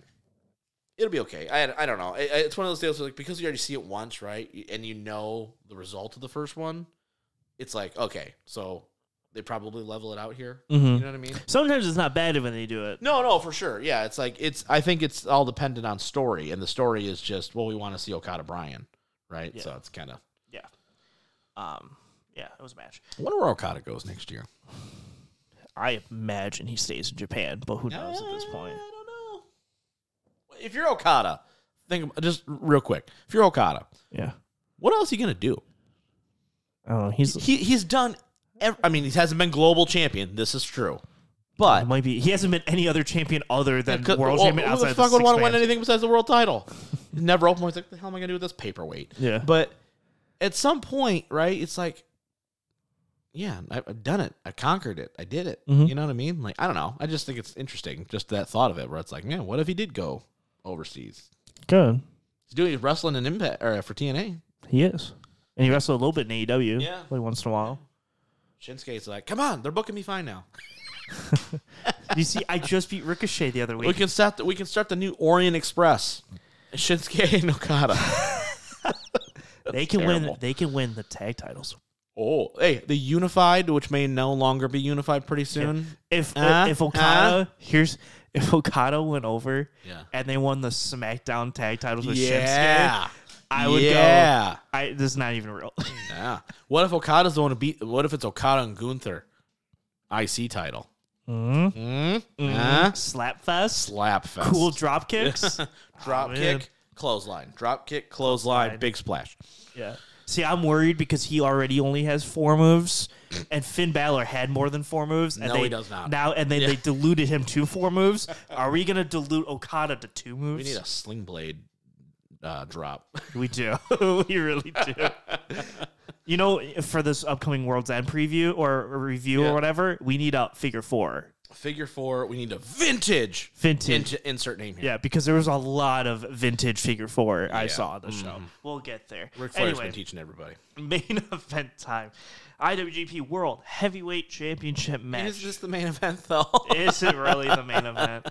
I've been saying it for like a year. Yeah. Is it really the main event? Yeah. Sanada, who won the G1, Yep. take it on Sanada. you mean Naito? You said Sanada, who won the G1. Oh, my bad. against Naito, who Sanada. won the G1. Sanada's gonna wrestle himself, Yes. and it's gonna be. He's awesome. going to wrestle the blow up doll thing that Jesus. everyone else has been wrestling. Jim Cornette just lost his mind again. Yeah. Um, Naito versus Sanada. Lij member versus Lij former member. you have to feel like this is Naito, right? I, I don't see a way why. I imagine it's Naito. Well, it's not even part of Lij anymore, right? He's, No, I said that's why Oh, I said Lij former, former yeah, yeah. because he's like the five Yeah, men just or five guys just five now. guys or whatever. Or now they're like just four now, I think, or something. Anyway, long story short, I would assume Naito wins here. Yeah, I assume Naito wins and they don't do any like weird call outs after and he just celebrates the win. Yeah. Because he won against Okada like nine years ago. I mean actually four years ago, but it just feels like nine years ago. And then fucking Kenta came out and said, I'm a uh, Yeah, Kenta's gonna beat him. Oh, okay, cool. Yeah, no, I'm with you. Yeah, I, I, I think that's. I think it's very clear and obvious that it's, Naito. probably Naito's time. I mean, Sanada's had a good run. He's only defended it twice. I was just but, saying he hasn't defended but it he has held that championship like a champ. Like he carries it really well. Like Yeah. from the entrance ramp to the ring. The New Japan style is kind of hard because when, like at post Dominion, the world you just don't defend the title anymore, Right. Because you do the G one and then singles is like out the door till And he Wrestle didn't Kingdom. lose any matches in the G1. Yeah, either. he only lost was the just one to undefeated yeah, the whole time. he won. He lost the one to Okada in the semifinal or whatever Right. it was. That's Right. it. So yeah, you're like, okay, this is fine. yeah, Um, yeah, that'll be Wrestle Kingdom. Looking forward to it. It's a fun show. I highly recommend you watch it. It's January fourth every year. Didn't, does not matter on the day, Yeah, it's which I think Thursday. is hilarious. I They're know just Thursday like, morning. No, I'm gonna be you're just watching it. This Yeah. is what's happening. You're going for it. This yeah is it. Thursday morning. I'll be at work watching it while doing work. I don't. I don't work till next Monday. So wee. Um, all right, let's shift focus. Let's jump to what people really care about. AEW World's End. Oh wait, I thought you were doing Oh your yes, WWE, WWE. topic. Yes, I do want to talk about this. Speaking of Japanese wrestling, actually, um, thank you for reminding me. As Mike pu- pu- pushes the mic away for a second, so WWE is entering a partnership with All Japan Pro Wrestling, which is, in my opinion, super fascinating. They're sending over uh, William Regal's son. What his name is at the moment is escaping me. Um, hey, Mike, you got a few notifications on your phone, bud. Just a few. Just a few of those. Got about a million on Twitter. Holy shit. I'm aware. Um, okay. I'm a I'm a popular guy. Yeah. Anyway, um, WWE starting a relationship with All Japan, which I think is super fun because I think it's WWE trying to kind of, you know, open up that avenue a little bit more, right? Lean into it. Something AEW has done a nice job with, which with the partnership with New Japan. Um, WWE, you know, opening up with All Japan. I just think that's I, I, I there's not a lot of meat on the bone for this necessarily. I just kind of wanted to bring it up because I'm interested to kind of see if that's going to be the roadmap, Mike, for a potential NXT Japan. I think that's more of the angle because we know. Here's the thing: we know that WWE tried to buy um, Pro Wrestling Noah, right, and that didn't go through. Okay, with All Japan, right? It's like, hey, why the hell not? Right? Let's see what happens here with that. Um, I, I, think that could be something where it's like, hey, you know, we build this working relationship. We start up NXT Japan and we get guys from All Japan to be a part of the tournament, you know, and it's kind of like a half and half type of deal. Kind of like what they were doing with Progress and those guys in the UK, right? I don't know. Any any thoughts at all on on this, or you just kind of like, yeah, it's cool, whatever, don't care. That's fine. I mean, I'm sure you've never watched an All Japan show ever, No, but I definitely have not. um, I've stretched to watch a pro wrestling Noah show, so we'll see. Um, no, I, I don't love the idea of NXT Japan. just Yeah. NXT plus a notion. Um, I don't think it really worked for the UK. I can't imagine it works for like NXT Europe or Japan or whatever they want to do. Um, I just never think those are fun Yeah. when you make your own brand out of. I think what's gonna. I think what it is more than less than, less than like the show itself. I think it would be beneficial if more. It's just like, yeah, we're gonna call it. Hey, we have the NXT Performance Center Mm-hmm. in Japan. We have an NXT Performance Center in the UK. We have an NXT Performance Center. That's fine. Like if you're if You you're know what I going mean? Like, around and to training, recruit, to recruit, and, and train yeah, and stuff, and, that's develop fine, guys like there. when they did NXT UK as Oh, a show, terrible. I go, Oh, no, God, no, like, no one's watching week to week on that because No. it's just not good. No. Like I don't want an NXT Europe show. If you want to go to Europe, set up Yeah. a performance center Yeah. and have people train and work, and then go to the US for Right. NXT TV, normal Yeah. TV, Yeah. that's fine. Yeah. and I'm I'm cool with that. If you want to work with All Japan to do that, Mm-hmm. perfectly cool. But like, I just don't want NXT Japan because you know who's not going to be watching NXT Japan every week. Most people. Yes. so You don't know blah blah blah blah blah's name? yeah, Yeah. think like the, there's like three people that or four people that came out of NXT UK that I like know. Yeah, there was, Gunther- Gunther dude, there being was the most there was a, prominent. there was a lot of guys in that tournament where I was like, who the hell? Yeah, you got your like your Tyler Bates. Your I didn't even know Pete who Tyler Dunne. Bate was. I knew who Pete Dunne was. I knew who Trent Seven was. Everybody else, I was like, Yeah, and I followed the scene. Even I was like, who the yeah. hell are these I think guys? they built up Ilya Dragunov pretty well from NXT Yeah, UK, did, and then Walters there or Yeah. Gunther or whatever. yeah, pretty much. That's that was like the list. yeah, I was like, "N- anyone else? Hey. Not there. yeah. It was it was an attempt. Grizzled Young Veterans were there for like four four minutes. I did like them too. Those are fun. But now they they're good. in- they're an impact. They're in like deadlock pro. Ro- Oh yeah. No, they're in Impact. They signed. Oh, yeah, with, uh, that with too. TNA. Yeah, Yeah, yeah. Mm-hmm. So did Trent Seven actually. TNA was like, we're gonna go sign a bunch of guys randomly out of nowhere. We like all of our NXT UK guys. Yeah. You're Get on Impact. over here. You're in you're in TNA. Now, Get over baby. here, you scamp. Um, all right, let's talk AEW World's End, Mike. Um, it was a show. I don't know. I don't know if this is results driven or not.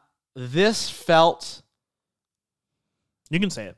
it was a swing and a miss. It was a bad show. It wasn't good. No. it wasn't good. I'm glad you. I wanted you to say it so that everyone was like, "Oh, Oh, the whole yeah, don't be the homer Yeah, guy. yeah, the WWE yeah, guy. Yeah, yeah. No, it was I- a bad show. I now uh, correct me if I'm wrong here, right? And we talked about it actually in the theater, and you and I joked about it, and you're like, I don't think this is a thing. I'm like, I was because you know we were all watching the Lions game too at the same time, so I Yeah. felt like we were a little bit distracted. But at the same time, I go, I was waiting for the show to kind of kick up a notch, right? Because AEW does a really good job of that of staggering. We go, okay, we just hit mm-hmm. another level, right? And now we're gonna step up, and here we go that never really felt like it happened for this show for the most part. Yeah. I don't think even the crowd was all that into it. I think the- in, in for like a good majority of I the think show. I think the biggest problem that World's End had over any other problem that we're going to talk about was that everybody was sleepy. no, not that. okay. Was and most of these shows, the past like the last, I would say six, seven shows, Mm-hmm. Yeah. have like those two or three matches that you you're go, like, "Oh, here can't we miss, go, can't, can't miss miss," yeah. shows. I don't think outside of outside of maybe Edge and Christian, Yep. Yep. every other match I'd go, ah, it's fine. Yeah, right. Because here's the thing: you didn't know who was going to be in the Continental Classic match until last w- Wednesday. Yeah. right. And I still don't necessarily think they went with the most. They didn't do with the, Intrigue. they didn't go with the funnest matchup. Yeah, right. But like story wise, it was probably the best fine. story. Of yeah. it. Um, and Joe and MJF, you're like, mm, it's kind of playing second fiddle to to the Continental Classic, quite frankly. yeah. and the whole devil storyline. I just felt like, and I will say this in in defense of them, I do think one of those matches that I personally was looking forward to that kind of got killed because of you know Kenny's injury was the tag title match. Sure. I was really looking forward to that. That didn't happen, um, so that doesn't help things either. Yeah, but like I yeah, like when you go through so like all out for instance, right? Shit, just go back to the last show they just had. Well, no, like I was gonna Oh, do yeah. like the next the last yeah. couple, but you look and you're like, are you at Bryan Danielson, Ricky Starks, Takeshita versus Kenny, Yep. and then Moxley versus Orange Cassidy. Those are matches, and I'm like, I want to go to see these matches. Those not for the world title, right? It's just high high story, high stakes matches where you go, oh shit, here we go. Wrestle Dream, you had um, let me, let me run through This is not the greatest show ever. Swerve versus Hangman, the first one, Yeah, and then Full good. Gear also Yeah, had the second yeah. one. Uh, Bryan Danielson versus Zack Sabre Jr. Yep. You had, um, and then Christian versus Darby Allin. I think Right. those are matches that everyone was like, Yeah, I wanna see it. And even FTR and Aussie Open Yeah, or matches are are just like, I want to see all these. Full Gear, Jay White versus MJF. Yep. You had Swerve, Swerve and Hangman, Hangman. too. Like all these shows, you were like, Bucks versus Kenny and Jericho. Jericho, yeah. You were all these matches. You're like, I'm excited to see these. Yeah. When I looked at this card for World's End, Right. I just didn't see the. Oh my god! I'm oh, like if like I didn't get that Kenny versus Takeshita. Like oh my god, right. Like, yeah, we're finally going. to see some resolution to a conflict, Yeah, right? the, the guys I thought are their heavy hitter, like Swerve. I go, oh, Swerve and Dustin Rhodes. right. doesn't And- and move Here's the the thing: middle. even if it was Keith Lee, doesn't necessarily doesn't move the do needle, doesn't move it but much it, it, it is slightly better than Yeah, that. right. But there's there's just wasn't that match where I'm like like you could add like Andrade and Roosh, and I would be like, that's a banger. Yeah. Instead, Andrade Andrade versus Miro, Miro. I go, it's not as enticing. Yeah. Like it, it was just one of those where I just wasn't Yeah. interested in a lot of the matches. Agreed. also. Agreed. But Let's get to it. Let's get to it. So we opened with an eight man tag. We also had a lot of eight man tags that could have just been normal tags or singles matches, but Yeah, I still think that the tag title match should have been a thing, just with Sammy filling in. yeah. But whatever. Eight man tag. We had uh, basically the the blue side versus the gold side of Yep. the tournament. So Yeah. we had Danielson, Claudio, Daniel Garcia, Mark Briscoe. Defeating Brody King, Jay Lethal, Jay White, and Roosh. Uh, Daniel Garcia getting the pin on Jay Lethal is just wild. Jay Lethal's like, at one point, I'm gonna win a match. Damn it. Yeah. it's gonna happen. We did joke a lot about Jay Lethal losing just for him to take the pin. I, I think it It's almost hurts Ring of Honor's credibility now. It's like it- they show the graphic. He's a two-time Ring of Honor World Champion. He goes, oh, so this that title means absolutely nothing. All right, it already doesn't now, but it definitely did does. I, I don't know, whatever. Yeah. Um, yeah, I think they're getting behind Daniel Garcia though. I think he's like Tony Khan to me has a bit of a of a weird booking style in the sense of like when he feels somebody gets hot, it's like all about that guy. Like it's like Tony's like, no, no, now we're best friends for the next six months. Like Swerve definitely on that path. The acclaimed definitely are on that Mm-hmm. Yeah. path. You know what I'm saying? Like And- certain acts where you go, oh, this is really getting over. I'm gonna And it, the funny thing is, and eh, and this is this is the same booking kind of thing. Is Yeah, yeah. when a guy gets really hot, Yeah. he hyper fixates, Yeah. and he comes up with the greatest storyline, Yeah. ever for this hot guy. Like Yeah. Swerve, But then for- everything else falls off to shit. Yeah, Yeah. like like he's like Swerve's awesome. We're gonna put him with Hangman. Yeah. This is gonna be Awesome. Yep. Everything else, the the mass mystery and the tag title, that's everything yeah, else, that's still going on. But look at this. But look at Yeah, this, yeah, and he right. fixates Yeah. to try to make that one thing. Whereas awesome. WWE, when someone gets hot, they're like, "We're just gonna make you wait until they're almost not hot anymore, and then reward you." And then you go, "God damn it!" so frustrating. Oh, this guy's getting over by himself. Well, we're gonna let. Yeah. Well, how long is it gonna last? Oh, Yeah. two years. Oh, uh, yeah. is it though? LA Knight's still hot. yeah, LA Knight still hasn't won a meaningful match. It's fine. Continue. Anyway, so next up we had See, I can say bad things about WWE too. next up we had Miro defeating Andrade El Idolo, and you know who assisted in that Miro win? His wife. His I'm wife. Shocked. See, here's the problem with the turn. Nobody cared because Yeah. everybody knew this. Why they why they didn't just bring her in with him Yeah. and just because it was like they were feuding but not really feuding against one Yeah, 'cause another. they liked each other. yeah, it's it's like but they're still married. Everybody knows they're married. Yeah. like it's it's not a. It's not a thing where they brought that where they acknowledged on TV and then they go, yeah, but I'm not, or I'm married to you for the month or something. My, It was fa- just my ugh. favorite part was when they walked out and and they were like, "This is CJ Perry's first signing to her group," Yeah, and I'm like, "He's gonna be gone tomorrow." Yeah, exactly. Yeah. So now Like he's not even gonna be in the company Listen, tomorrow. At the end of the day, if you get these two back together, though, it's a much better package. Yeah. it's a much better package than him being by himself. She adds, like when he was Rusev, Oh. that first run, like So with cool. Cena, yeah, she was awesome. She made that character, made him feel important yeah. because she didn't get involved. Right? She was just like a, like an We're sending- ambassador. we're sending the assassin out to get you. Yeah, exactly. Yeah. Like I have this brute who is going to destroy America as we know it in John Cena. Like that was the angle, and you're like, holy shit! Like this guy's a freak Yeah. nature. Didn't help that Cena beat him like four times in a row after the Yeah. first one, but but still, I mean, you know, Sheamus is still getting choked out, but it's fine. But like, you know, like, but that was the that was Yes, the angle, yes, right? yes. Mm-hmm. And so like. It, it, it made him feel special. That's where I think they need to kind of rediscover that magic a little bit with 100%. him. Yeah. Uh, next up, we had the AEW Women's World Title match. Toni Storm. made me forget that there was a TBS title match on the show because this match went on so early. Yeah. Toni Storm defeats Riho in 11 minutes 45 seconds. Um, Toni Storm's awesome. Her Yeah. stuff is so funny. It's Yeah. just takes me out. Hysterical. Good character. Good, Good character. character. Yeah. And I think her wrestling fits the character so well. Mm-hmm. Uh, yeah, Toni Storm's awesome. She wins. yeah. Who knows, I don't. I don't. she's gonna do though. I don't know if this is just a me thing. I don't understand the fascination with Riho. I, I don't get it. Yeah. I, I think she's fine, whatever, but she's also like 16 pounds. Mm-hmm. It's just, it's really hard, right? It's like Rey Mysterio on steroids in the sense of like, oh, he's the biggest underdog ever, and he still winds up pulling it out. That's how like I feel like they position her, Yeah. but it it, it doesn't work. I don't know. I don't know. I just don't. I don't. I don't. Mm-hmm. I think see she's. it. I just think that they they're waiting for like to build someone for her, and so she's credible enough to go. Yeah, she was the first. No, no, I'm saying so- just like in general. Like I know everyone's like, oh, it's Riho, and everyone's so happy. I go, I don't understand why we're so happy. I, I'm like, I'm sure she's a nice person. Her in ring work is fine. I just like, what is she? She's just Mm-hmm. happy to be there. You know what I mean? Yep. Next up, I thought this match wasn't going to happen Yeah. at the start. Yeah. We had- so we had Swerve Strickland. I was hoping it wasn't gonna happen. We had Swerve, Swerve Strickland come out. Has like the coolest entrance, by the way. Yeah. His song is so catchy. Prince Nana's still dancing. I, I do think it's funny that he's like the biggest heel and he comes up to the most catchy song.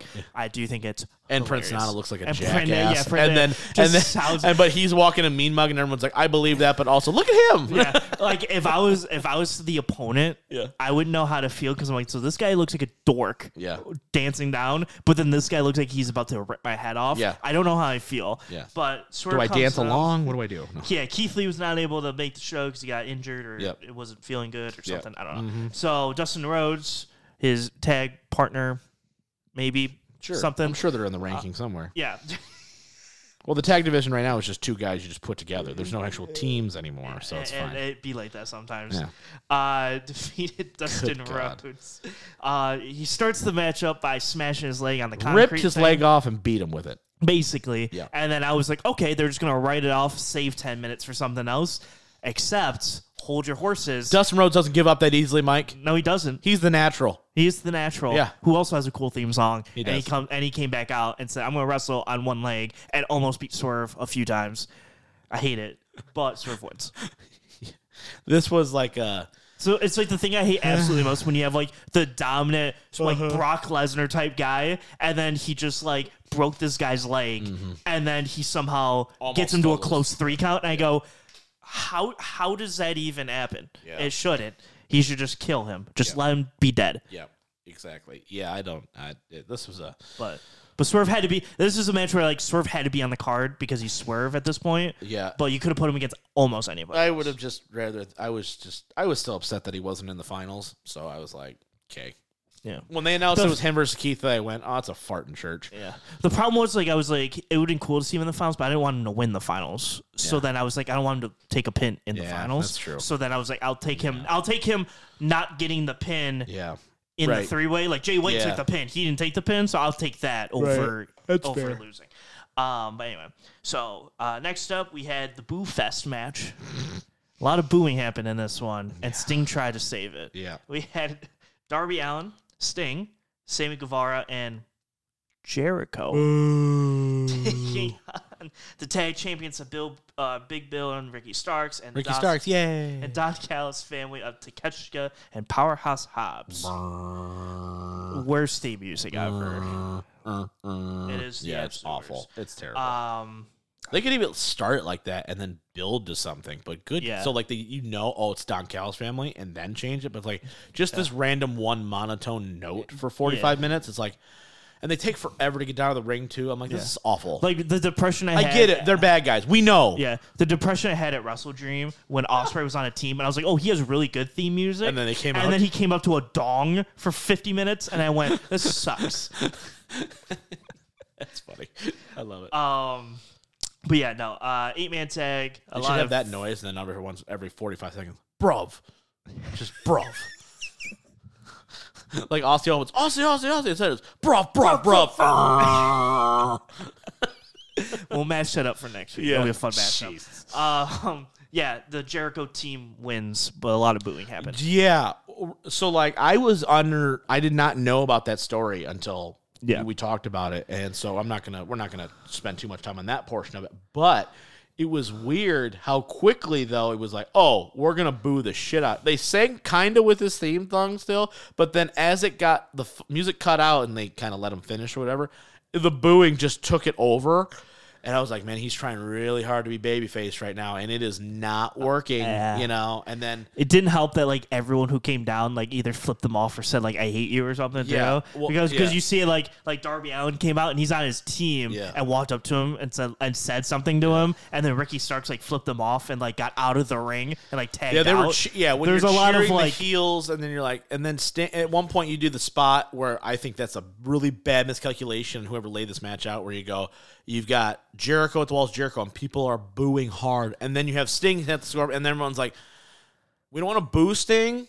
But you should have just taken Jericho out of it and just let Sting Yeah, because do everyone it. would just Exa- and then cheer people would have been then happy, right? Yeah. So then, uh, yeah, what Sting got the win Yeah. on uh, Hobbs, I think, or something. I don't know. Uh, but yeah, Sting gets the win, and then they they went from like Sammy or Jericho's music to Sting's music, and Yeah. then they all went, "Good job, Yeah. Sting's here." Yeah, right. And it was like a really awkward, like, "Can we just like leave, please?" Yeah, exactly. It was like everyone get out of the ring so Sting can make his rounds, so then people can cheer for him. Uh, You yeah. know what I mean, yeah. I it's it- man, Tony can't catch a break, man. He really can't, you know. And here's the thing: we've been talking about kind of some of AEW's problems, especially like in TV deals and stuff like that. And we don't know how that's going to play out. But I want to make thing, one thing really clear though before we hit the rest of this card.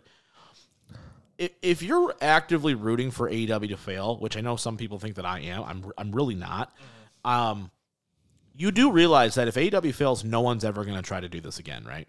yeah. Like, like This legitimately, is this nobody, is legitimately your best shot. Nobody will ever put up the kind of money that Tony Khan has done Mm-hmm. to do wrestling at this stage, at this level, ever again. If Mm-hmm. it fails, outside of like you know, he goes to jail for like embezzling or something crazy, right? Like Yeah. something that like he did wrong. But like in terms of like if just AEW does not work. No one will in in our lifetime. It will be such a long time Yeah, before somebody else is going to go. Maybe I try it. yeah. It, it's never going to happen. It took 20 years. It took twenty some- years and a lot of like And it took the perfect circumstance. Everyone's contracts coming to an end. You had a group of guys that were all friends, that were also top guys that you could lend credibility to, that had the money and the wherewithal to understand that then an alternative could be created. It took the perfect storm for AEW to then find somebody like Tony Khan, who was a wrestling fan who could believe in that vision, to then get a television deal before you've ever done a show mm-hmm. All of that had to happen for AW to exist right now. So if you're actively rooting for AW to go out of business, you're an idiot because it's never going to happen yeah. again. Well, because like if AEW goes out of business, Which they won't. Did. They've got money for no, days. they got money for, for a long time. Yeah, yeah. But like, if they do end up at one day going out of business, WWE monopolizes again. They take all of AEW's talent or Right. whatever, or A- like half of them will go back to New Japan probably, and then the other half go to WWE, Right. and then you just have seven hundred guys wrestling for Let four uh, belts. here's the and thing. You want me to? Ask, you, do you really want to go back to 2006? Or 2019. Yeah, right. Yeah, exactly. Where SmackDown doesn't mean anything, and Yeah. just Raw is half a show, and you just have to deal with it because there's nothing else out there. Yeah. like that's what people have to understand. So I just want to put that out there because it's like that's something that's like very obvious. I think to everybody who pays attention. Mm-hmm. If a, if Tony Khan and his family were to go, look, I, it's just too much. It's just it's bullet after bullet after bullet. It's no longer financially responsible for us to continue to fund something that is hemorrhaging money, hemorrhaging bad press line, like everything about it. And we don't have a TV, especially if they don't get a TV. Like if they have to regress and go to online or something like that, that's a shit show. But assuming that doesn't happen, if they just decide to say I'm done, what are you going to do?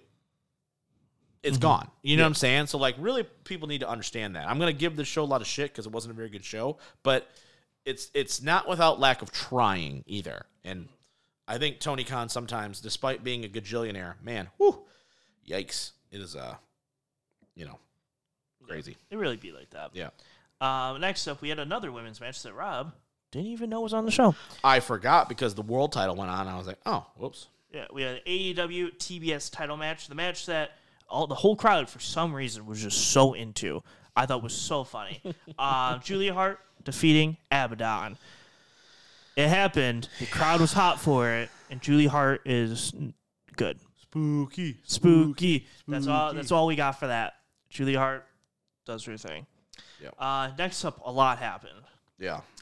AEW TNT title match, no DQ.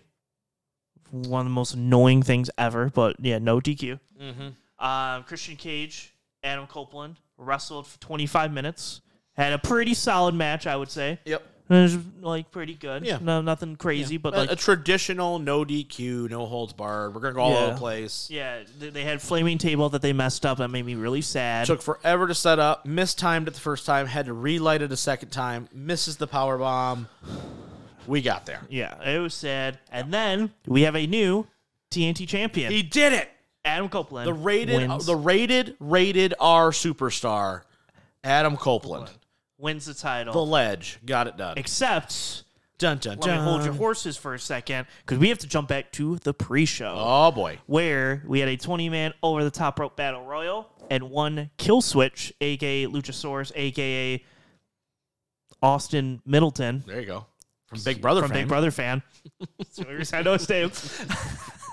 Formerly, well, I'll give you another one, aka Judas, Judas Craven Cra- yeah, yeah. from NXT. Uh-huh. Huh? Yeah, he talked or about Judas- actually Florida Championship Wrestling.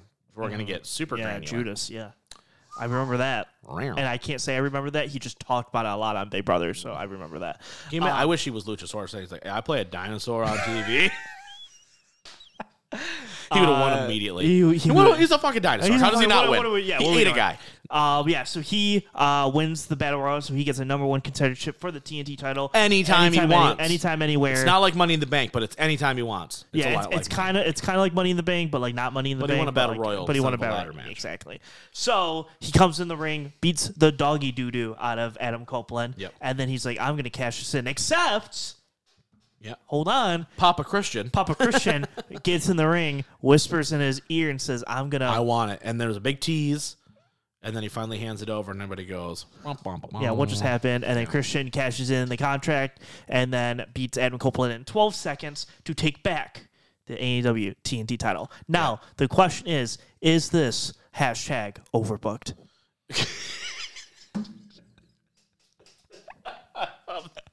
That was the best thing ever. We gotta have a drop where it goes that whole thing with a dun dun dun at the end. That was awesome. If you, uh, I wish we were filming that. The the facial expression on your face was fantastic. That was great. Uh-huh. Um, I don't know. The fan in front of us who took up four seats was not happy that Edge won. Like it, But then he got really happy yeah, when and he was like, "That was in. ridiculous." And then I had the guy next to me who was super happy that Edge won. I was like, "You don't really pay attention to wrestling at all." He's like, "I didn't, can't believe he won." I go, "What were you expecting was going to happen?"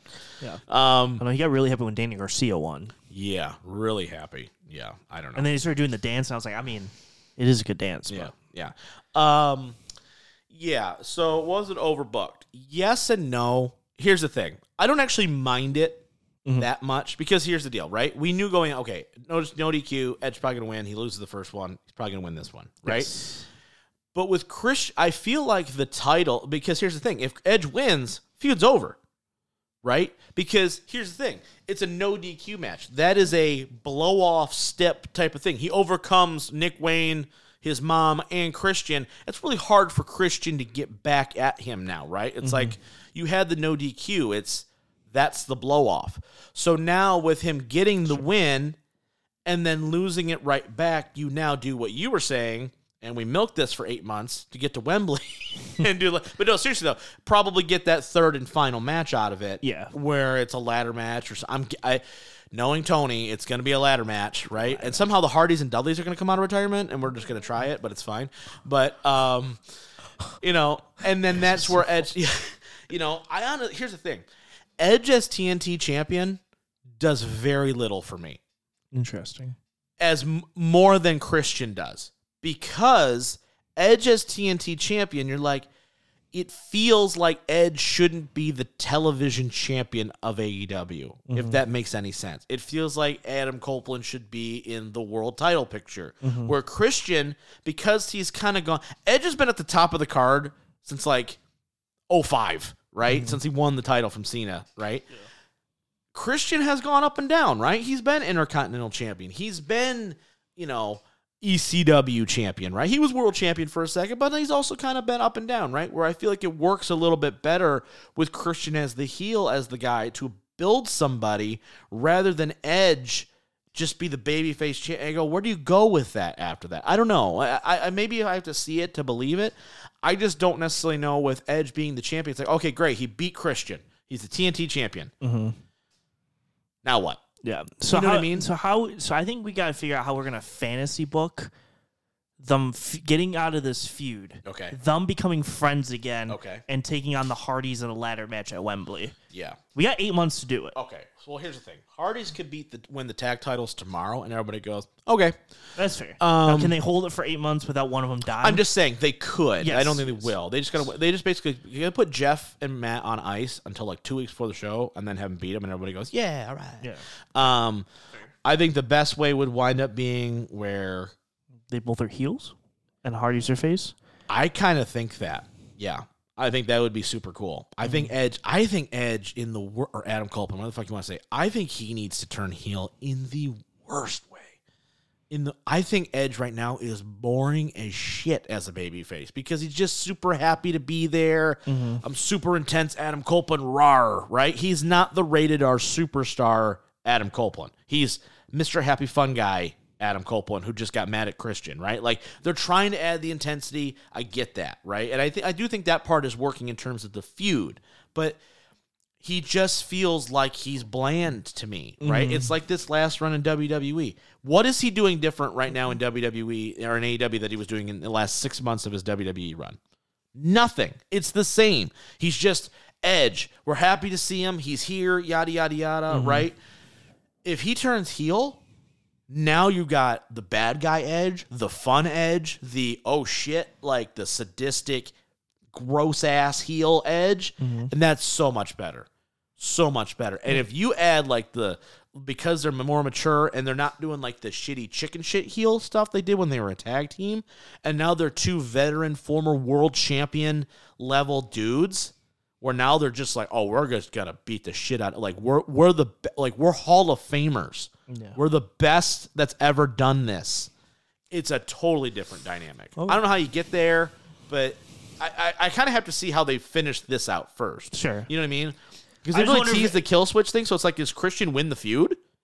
Y- yeah. You know what I mean? like, and then yeah. kill switch turns. I have no idea. Yeah, I was just say like it's one of those things where do they get together as heels of like a respect thing? Like we just went through war, so and we're friends, so Yeah. like I like we're okay with each other now. Mm-hmm. Like, is it one of those, or is it like they end the feud at Revolution, they take like four months off, and mm-hmm. then they kind of just like end up together? At, Yeah, I'm like- wondering like yeah, it's in, one of like, those the- deals like in if, the if summer like Christian something? like if Christian wins the feud and then Edge like helps Christian at some point or something like that, and then they're yeah, like there's like a respect thing Yeah, and there, it's like maybe, it's like or, you know, because here's the thing, like, even like in this no DQ match, right? Where's that just friends? yeah. Right? It's Well, like it- you know what I mean. Like you can make that slant where it's like I tried, I tried to be a team player, I tried to be the guy, I'm getting any respect around here. Nobody shakes my hand, nobody does all this shit. The only person out here who gives a damn about me is the same guy who's gave about me, gave a shit about me my entire life. Yeah, You know what I mean? Like I be I, I came in here to, to be a tag team with Christian, right? I came back to team with Christian and we beat the hell out of one another and it makes me respect him that much more because he is his own whatever the Yeah. slant you want to go with. But I agree with you. I think that's the best course and I think it would do mega numbers Yeah, for yeah, AEW. yeah. Like we're Oh we're- my god. Yeah, we're just throwing it out there Yeah. that like Hardys win the tag titles at like Yeah. June Yeah. ish. Or even Edge and Christian win it, and then the Hardys as mega uber baby faces come out, right? And that's what you do. You know, I think there's a lot of different slants you could go with that, but I think that would be ginormous. Like, like that's such a money making feud in so many ways. In mm-hmm. so many ways. I just think Edge needs to turn heel. I think it needs to happen. I think it, right now he's stale. I think he's just there's nothing about Edge that makes me go, "Oh yeah, like look at this." Like he's got no pun intended an edge to him. Mm-hmm. It's just he's just, you know, super intense spear guy, you know? And I want more to the character. If this is going to be his last run, I want the best version of Adam Copeland I can get. And the best version of Adam Copeland is as a bad guy. It's 100%. yeah, and hundred percent. I I mean I think I think Wembley has to be Hardys, Edge, and oh Christian. Whether it's a tag match or whatever. I just But imagine all the shit you could do with Edge and Christian as a team. Yeah. Them and FTR them and the Bucks, them and the Lucha Bros, like Yeah. matches where you go, I never what them Yeah. and the Young Bucks one on like There's a there's a What? six there's a six to nine month run there of fun oh stuff my to do. god, it would be awesome. It would be so cool. And like Yeah. I said, as the bad guys, mm-hmm. you're not going to find a better two guys as heels together. They're, Yeah. they're, the one of the greatest tag teams of all time. That shit doesn't just go away. Mm-hmm. And now that they have all the accolades to go along with it, oh, awesome. This Yeah. is a good match, by the way. Um, Yeah, this is the one match. Uh, like Yeah. I said when we were going Yeah. through, it's like this is the match was I think solid. people were looking forward to. Yeah, I and I think this is the one it delivered. Right. That people were Yeah. looking forward to. Yeah. So I'm interested. Very interested. Uh, AEW, so co-main event here we had um, Continental Classic finale, which I Mm-hmm. think we can officially say Continental Classic A plus. Oh yeah, it was great. Like, I thought great- I, in great. Everything of about it was awesome. The match awesome. quality was really good. Um, you know, Eddie Kingston winning the thing, yeah, fine. I get it. Yeah. but you know, Um, so we had Eddie Kingston in the Blue League taking on Jon Moxley from the Gold League, Mm-hmm. and Eddie Kingston, like you said, wins it and is now the new Continental ch- title champion, Champion, yeah. as long as retaining his strong open weight and Ring of Honor world titles Yep. at the same time. So now he's a triple crown, yep. holds three belts champion. Yeah. Um, yeah, I'm interested. I, I don't know. Like I said, we we talked about this last week. I feel like right now the Continental Championship already means more than the International does. Um, I am fascinated with where they go from here in terms of programming because the Continental Classic dictated a lot, right? If you know every night I've got two bangers, Yeah, you know what I mean? That's a that's a pretty nice. easy thing to go through. Um, what does this look like? What does Dynamite look like now going forward? Right? Like now, there's not that must. Now this week maybe not so much because there was like okay, what the fallout of everything. But like going forward, what does this look like? Right? Where are we starting? This definitely feels like a, a kind of like a like a period on a lot of things. Yeah. How do we start back up again? Right. Mm-hmm. So I'm interested to see that. I'm very interested to see the booking for this championship and for Eddie Kingston going forward. I think that Eddie should not hold the title for very long, quite frankly, because he's got the two other belts already. Mm-hmm. Um, and I think you need to get it on somebody who's an up and comer, like a Swerve, like a whoever, like now. Like Yeah. it, it needs to be quickly. Like Jay White needs a big win in the worst of ways, right? Mm-hmm. Um, somebody like whether that's Ospreay when he comes in, whoever, somebody to really set a benchmark for it, right? Because I, I I I think Eddie's fine. I think he's I think he's good even. I like his promos and everything. I just don't necessarily know if he's the guy that you're gonna want to have as like the the flag bearer to like put Yeah. this championship on the map. Yeah, I would say the one thing about Eddie is I think he can talk someone into the room to watch. Agreed. And I think at work, like he is on like a star rating match. I think he's like a guaranteed like three star match. Mm-hmm. Yeah, I would say that. I think that's probably yeah. Like he's never having a bad match No. because he's the style. Just I'm just gonna slap you a lot and like Mm-hmm. Yeah. punch the shit out of A you. lot like, of story, a lot of lot of story, a lot of story facial stuff. expression stuff. Yep. But like he, I don't know if he's ever having five star No. Ragers, but he's a very solid three, three Yeah. and a half guy. I would agree and so having a lot of matches, it was how I felt with Orange Cassidy. Is he's never having a bad match. All his matches are good. Yeah. So it's just Yeah, I'm interested to see kind of how the placement is, right? What does the Continental Championship mean? Is it is it more? Is it the secondary title? Is it what is it? Yeah. At some point, I know I think I think you get frustrated with me with saying this. At some point there has to be a hierarchy. Mm-hmm. Because then the, the you know like if there's not a hierarchy, then I don't know are they going up, are they going down? Like what does it mean, right? Yeah. Like what does it mean to be the international champion? Does that mean like hey, we're putting him up like when you won the Intercontinental title, that meant you were on the road to being world champion mm-hmm. for a long time. Like there's correlation to it. You know, Warrior, Savage, Bret, Shawn. Like there's guys you can see goes, oh, they won that, and then they won that. What does that mean for AEW, right? Like, what does that mean? Like Gunther, he's gonna be world champion at some point next year, right? It's because of this run he's had with the title. So it's like I don't know, you know, sure. but And then a main event time. yep. I'm not even gonna see two the- hours in almost. We're there. Yeah, two hours in. We're almost there. Um, we had MJF defending his title against Samoa Joe. Adam Cole shockingly makes his appearance at ringside, sitting there cheering on. Just wants that pay per view money. Wants that Sick paper, bastard. That fucking bitch. uh, And then they're sitting there, sitting there. Uh, match happens. One guy's like dead. The other one's you know fully alive and ready to go. Uh, they do the cool spot where they where they're choking him. Yep. And then they do the arm raisy thingy. And I was telling Josh how cool I like the spot because it's so fun at two. They go And then they pop out, and then everyone everyone goes, pops and "Yeah!" go, yeah, he's gonna get out. And then his arm just hit for three. And then the referee got really confused and was like, uh. Ring, Ring the it, bell. I I've never guess? seen this happen. Yeah, because I was like, I've also never seen this happen before, so interesting. And then uh, Smojo won. Yeah. Yeah, push the mic away. There's nothing else to I don't I Okay. I'll- I'm going to start on positive. I'm going to have a compliment sandwich, okay? Start out good, eh, then not and good at the end, okay? Start out good. Only an eh? Okay, this is Okay. progress. All right. Good. Okay. They have kept Samoa Joe relatively strong Yes. the last 2 years. Okay. He's only got a couple losses, right? The Darby loss, um, Punk loss at Wembley, right? Like for the most part, though, world television champion for like two years, right? Like had a lot of things go his way, right? Um, so in terms of overall booking and standpoint of, hey, you know, like they've kept Joe pretty clean for the most part, where it's like you shouldn't necessarily be quote unquote surprised that he's in this spot. Sure. I would say is an accurate assessment. Yes. Okay. Something we can improve upon. All right, let's get to the bologna of the sandwich. This is not 2005. Mhm. And I don't feel, now you can disagree with me on this, that Samoa Joe, at this point in his career, is a person to elevate and or maintain the level of credibility and level of match quality that the AEW World Championship matches have historically been Yeah. over the past four and a half, five years. Yeah. I would say I, I'm I'm split with you. Okay. Credibility, Yeah. I think it's there. Fine. I, Because okay, because yeah. you just yeah, said right. Yeah. he he's got to run for yeah. 500 days. He's, like, he's he listen. He's a former world champion. He's done a lot in his career, right? Yeah. But cre- so yeah, credibility, yeah. hundred percent. I I'm disagreeing with you. Okay. Because I think he does have that credibility. When you say Samoa Joe, people are like, "Oh shit, Samoa right. Joe."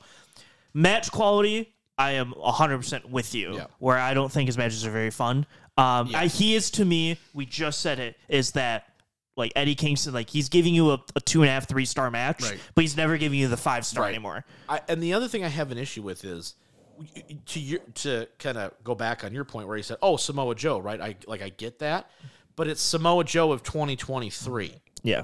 and I think we're we're we're using the name value of Samoa Joe. Samoa Joe is the Los Angeles Chargers of wrestling. Mm. the Los Angeles Chargers defense specifically, right? I can name 15 starters, Yeah. but it doesn't mean they're any good.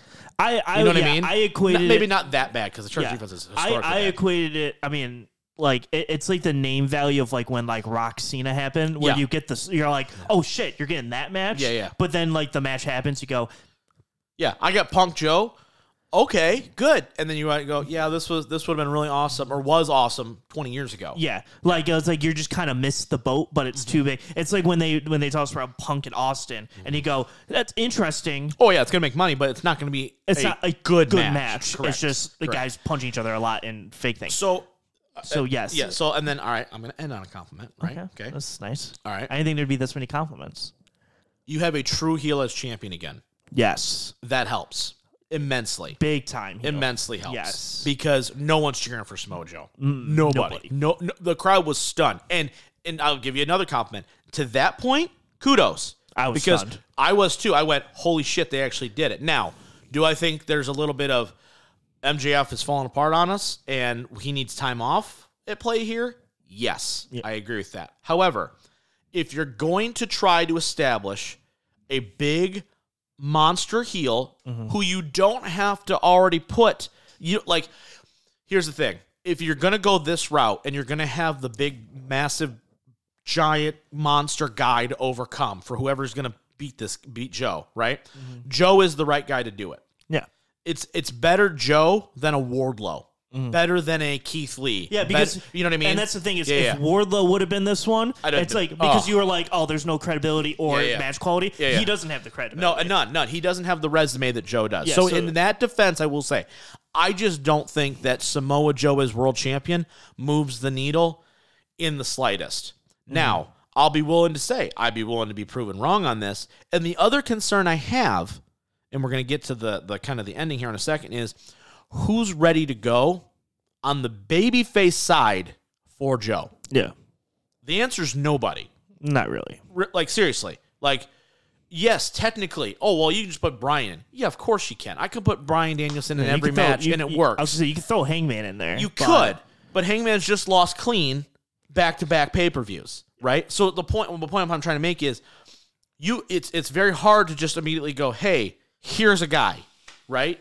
Mm-hmm. That that's a difficult that's a difficult sell. Do you want to get to the after? Yeah, we get to that. So, um, yeah. So post match, Yep. Cole comes out. I think I, I think the also weird part is I Joe we'll- won it and left yeah, immediately. Joe won it. And I think it was funny because they did it in the most unconventional because no one thought that would be the finish Yeah. of like the hand Yeah. drop 3 Uh-huh. So he wins it, gets it, and goes, "All right, see you. I'm out," and then leaves.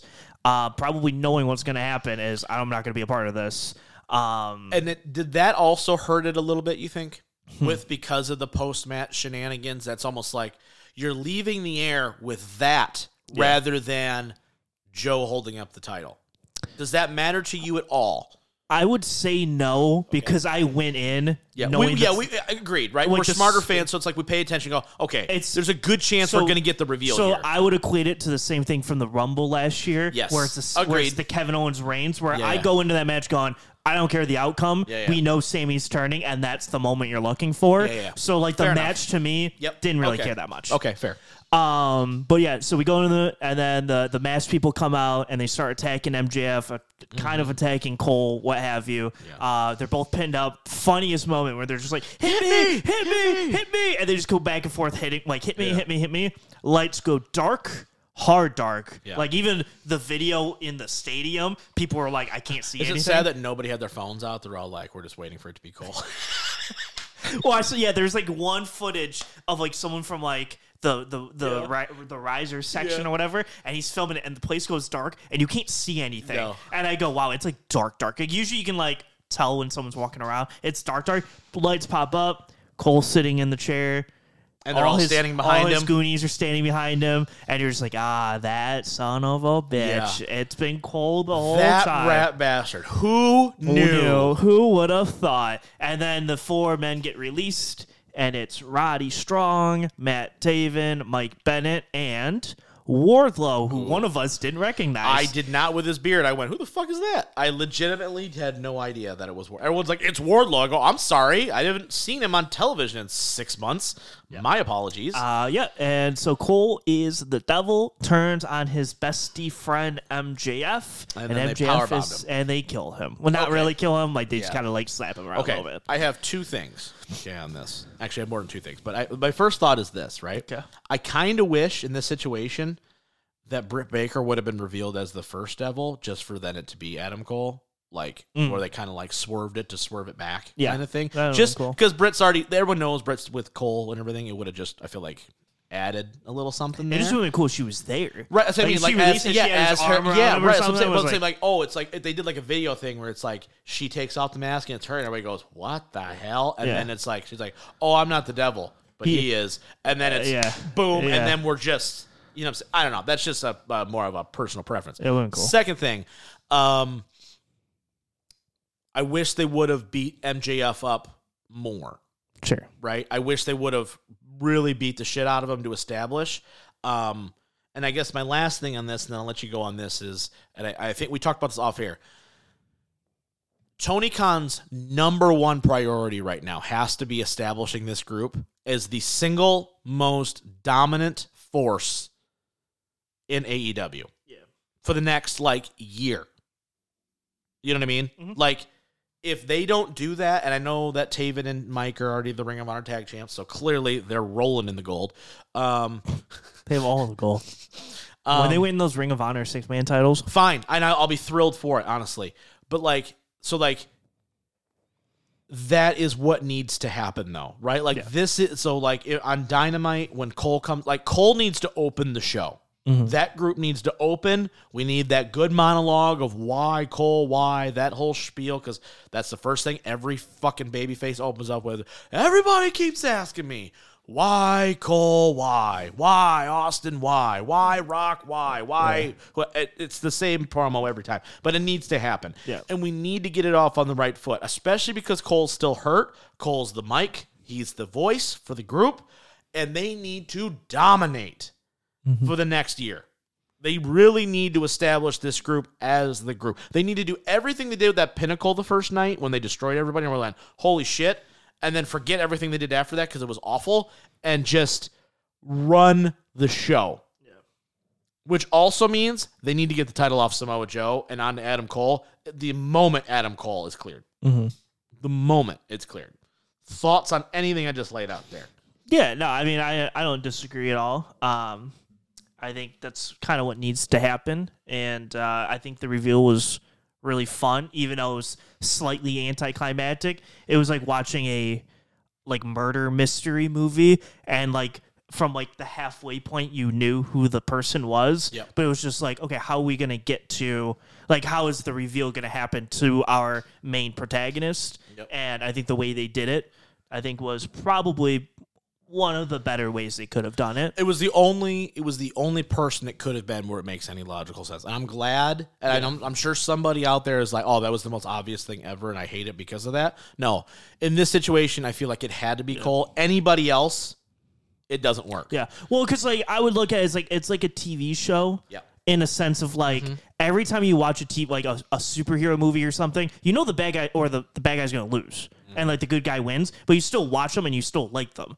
Like it's like just because something's obvious doesn't always mean it's a bad thing. Correct. Like sometimes like and then you get the once in a while story where you get like the Infinity War where all the heroes die or whatever, and you go, mm-hmm. "Oh, I wasn't expecting that." Like that's a mm-hmm. big turn. But like when you watch like a Spider-Man movie, it's like, "Oh, you don't want to see Spider-Man die." Yeah, like that'd be stupid. Exactly. Like like he Yeah. wins every single time, and you go, "Yeah, okay, that was expected." Yeah, you Like, always uh, know at the end the superhero is going to prevail. Exactly. And it's like it's not necessarily a bad thing. You might love the movie, Right, but it's just right. Yep. it happens every single time. It's the same thing here where it's like we knew it was going to be Cole basically from like September, Yeah. maybe October on, but it was like okay, as long as they don't do it weird or like mess anything up along the way, it's fine. Mm-hmm. I actually kind of like that he didn't interfere in the match too much. Yeah, because no, I thought. Yeah. I thought if he openly like cost Max the match, Yep. it would like give it away too early. Like I like Yeah. it was just like the blind reveal I at am. the end. I am. I'm. I'm. wa- I'm very interested to see the dynamic between this group and Joe in the world title. When's Cole going to be back? Right.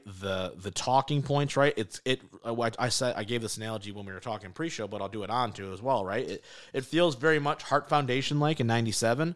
Bret has the knee injury. Right. He's getting he, he had to go get surgery, so he's out for a little while, but he's still doing really good mic work and putting over the group, and the group is kicking ass and winning championships, like adding credibility to this. That's what needs to happen. You know the best thing would be, Mike, is if Cole, Roddy, and like Wardlow win the six mans, mm-hmm. like Ring of Honor trios, whatever one you want to give them to him, right? And Cole never even steps in the foot in the ring, right? Like establish Wardlow, especially right, as a guy who can just run through people. Yeah. You know what I'm saying? Like something like that where everyone's got something. I just think that would be really interesting. Um, long story short is I think AEW has a really unique opportunity here to really kind of get some momentum coming out of a time where it's like, hey, if we're hitting on all cylinders by the time WrestleMania comes, we're not going to get demolished like we you know like we have been in years past, especially with 40 looking as good as it is. Um, I'm really fascinated to see kind of where they go. But if they don't establish this group as the top dogs in the company, I'm going to be really bumming. Mhm. Like, really, really bumming. They need to beat everybody for a while.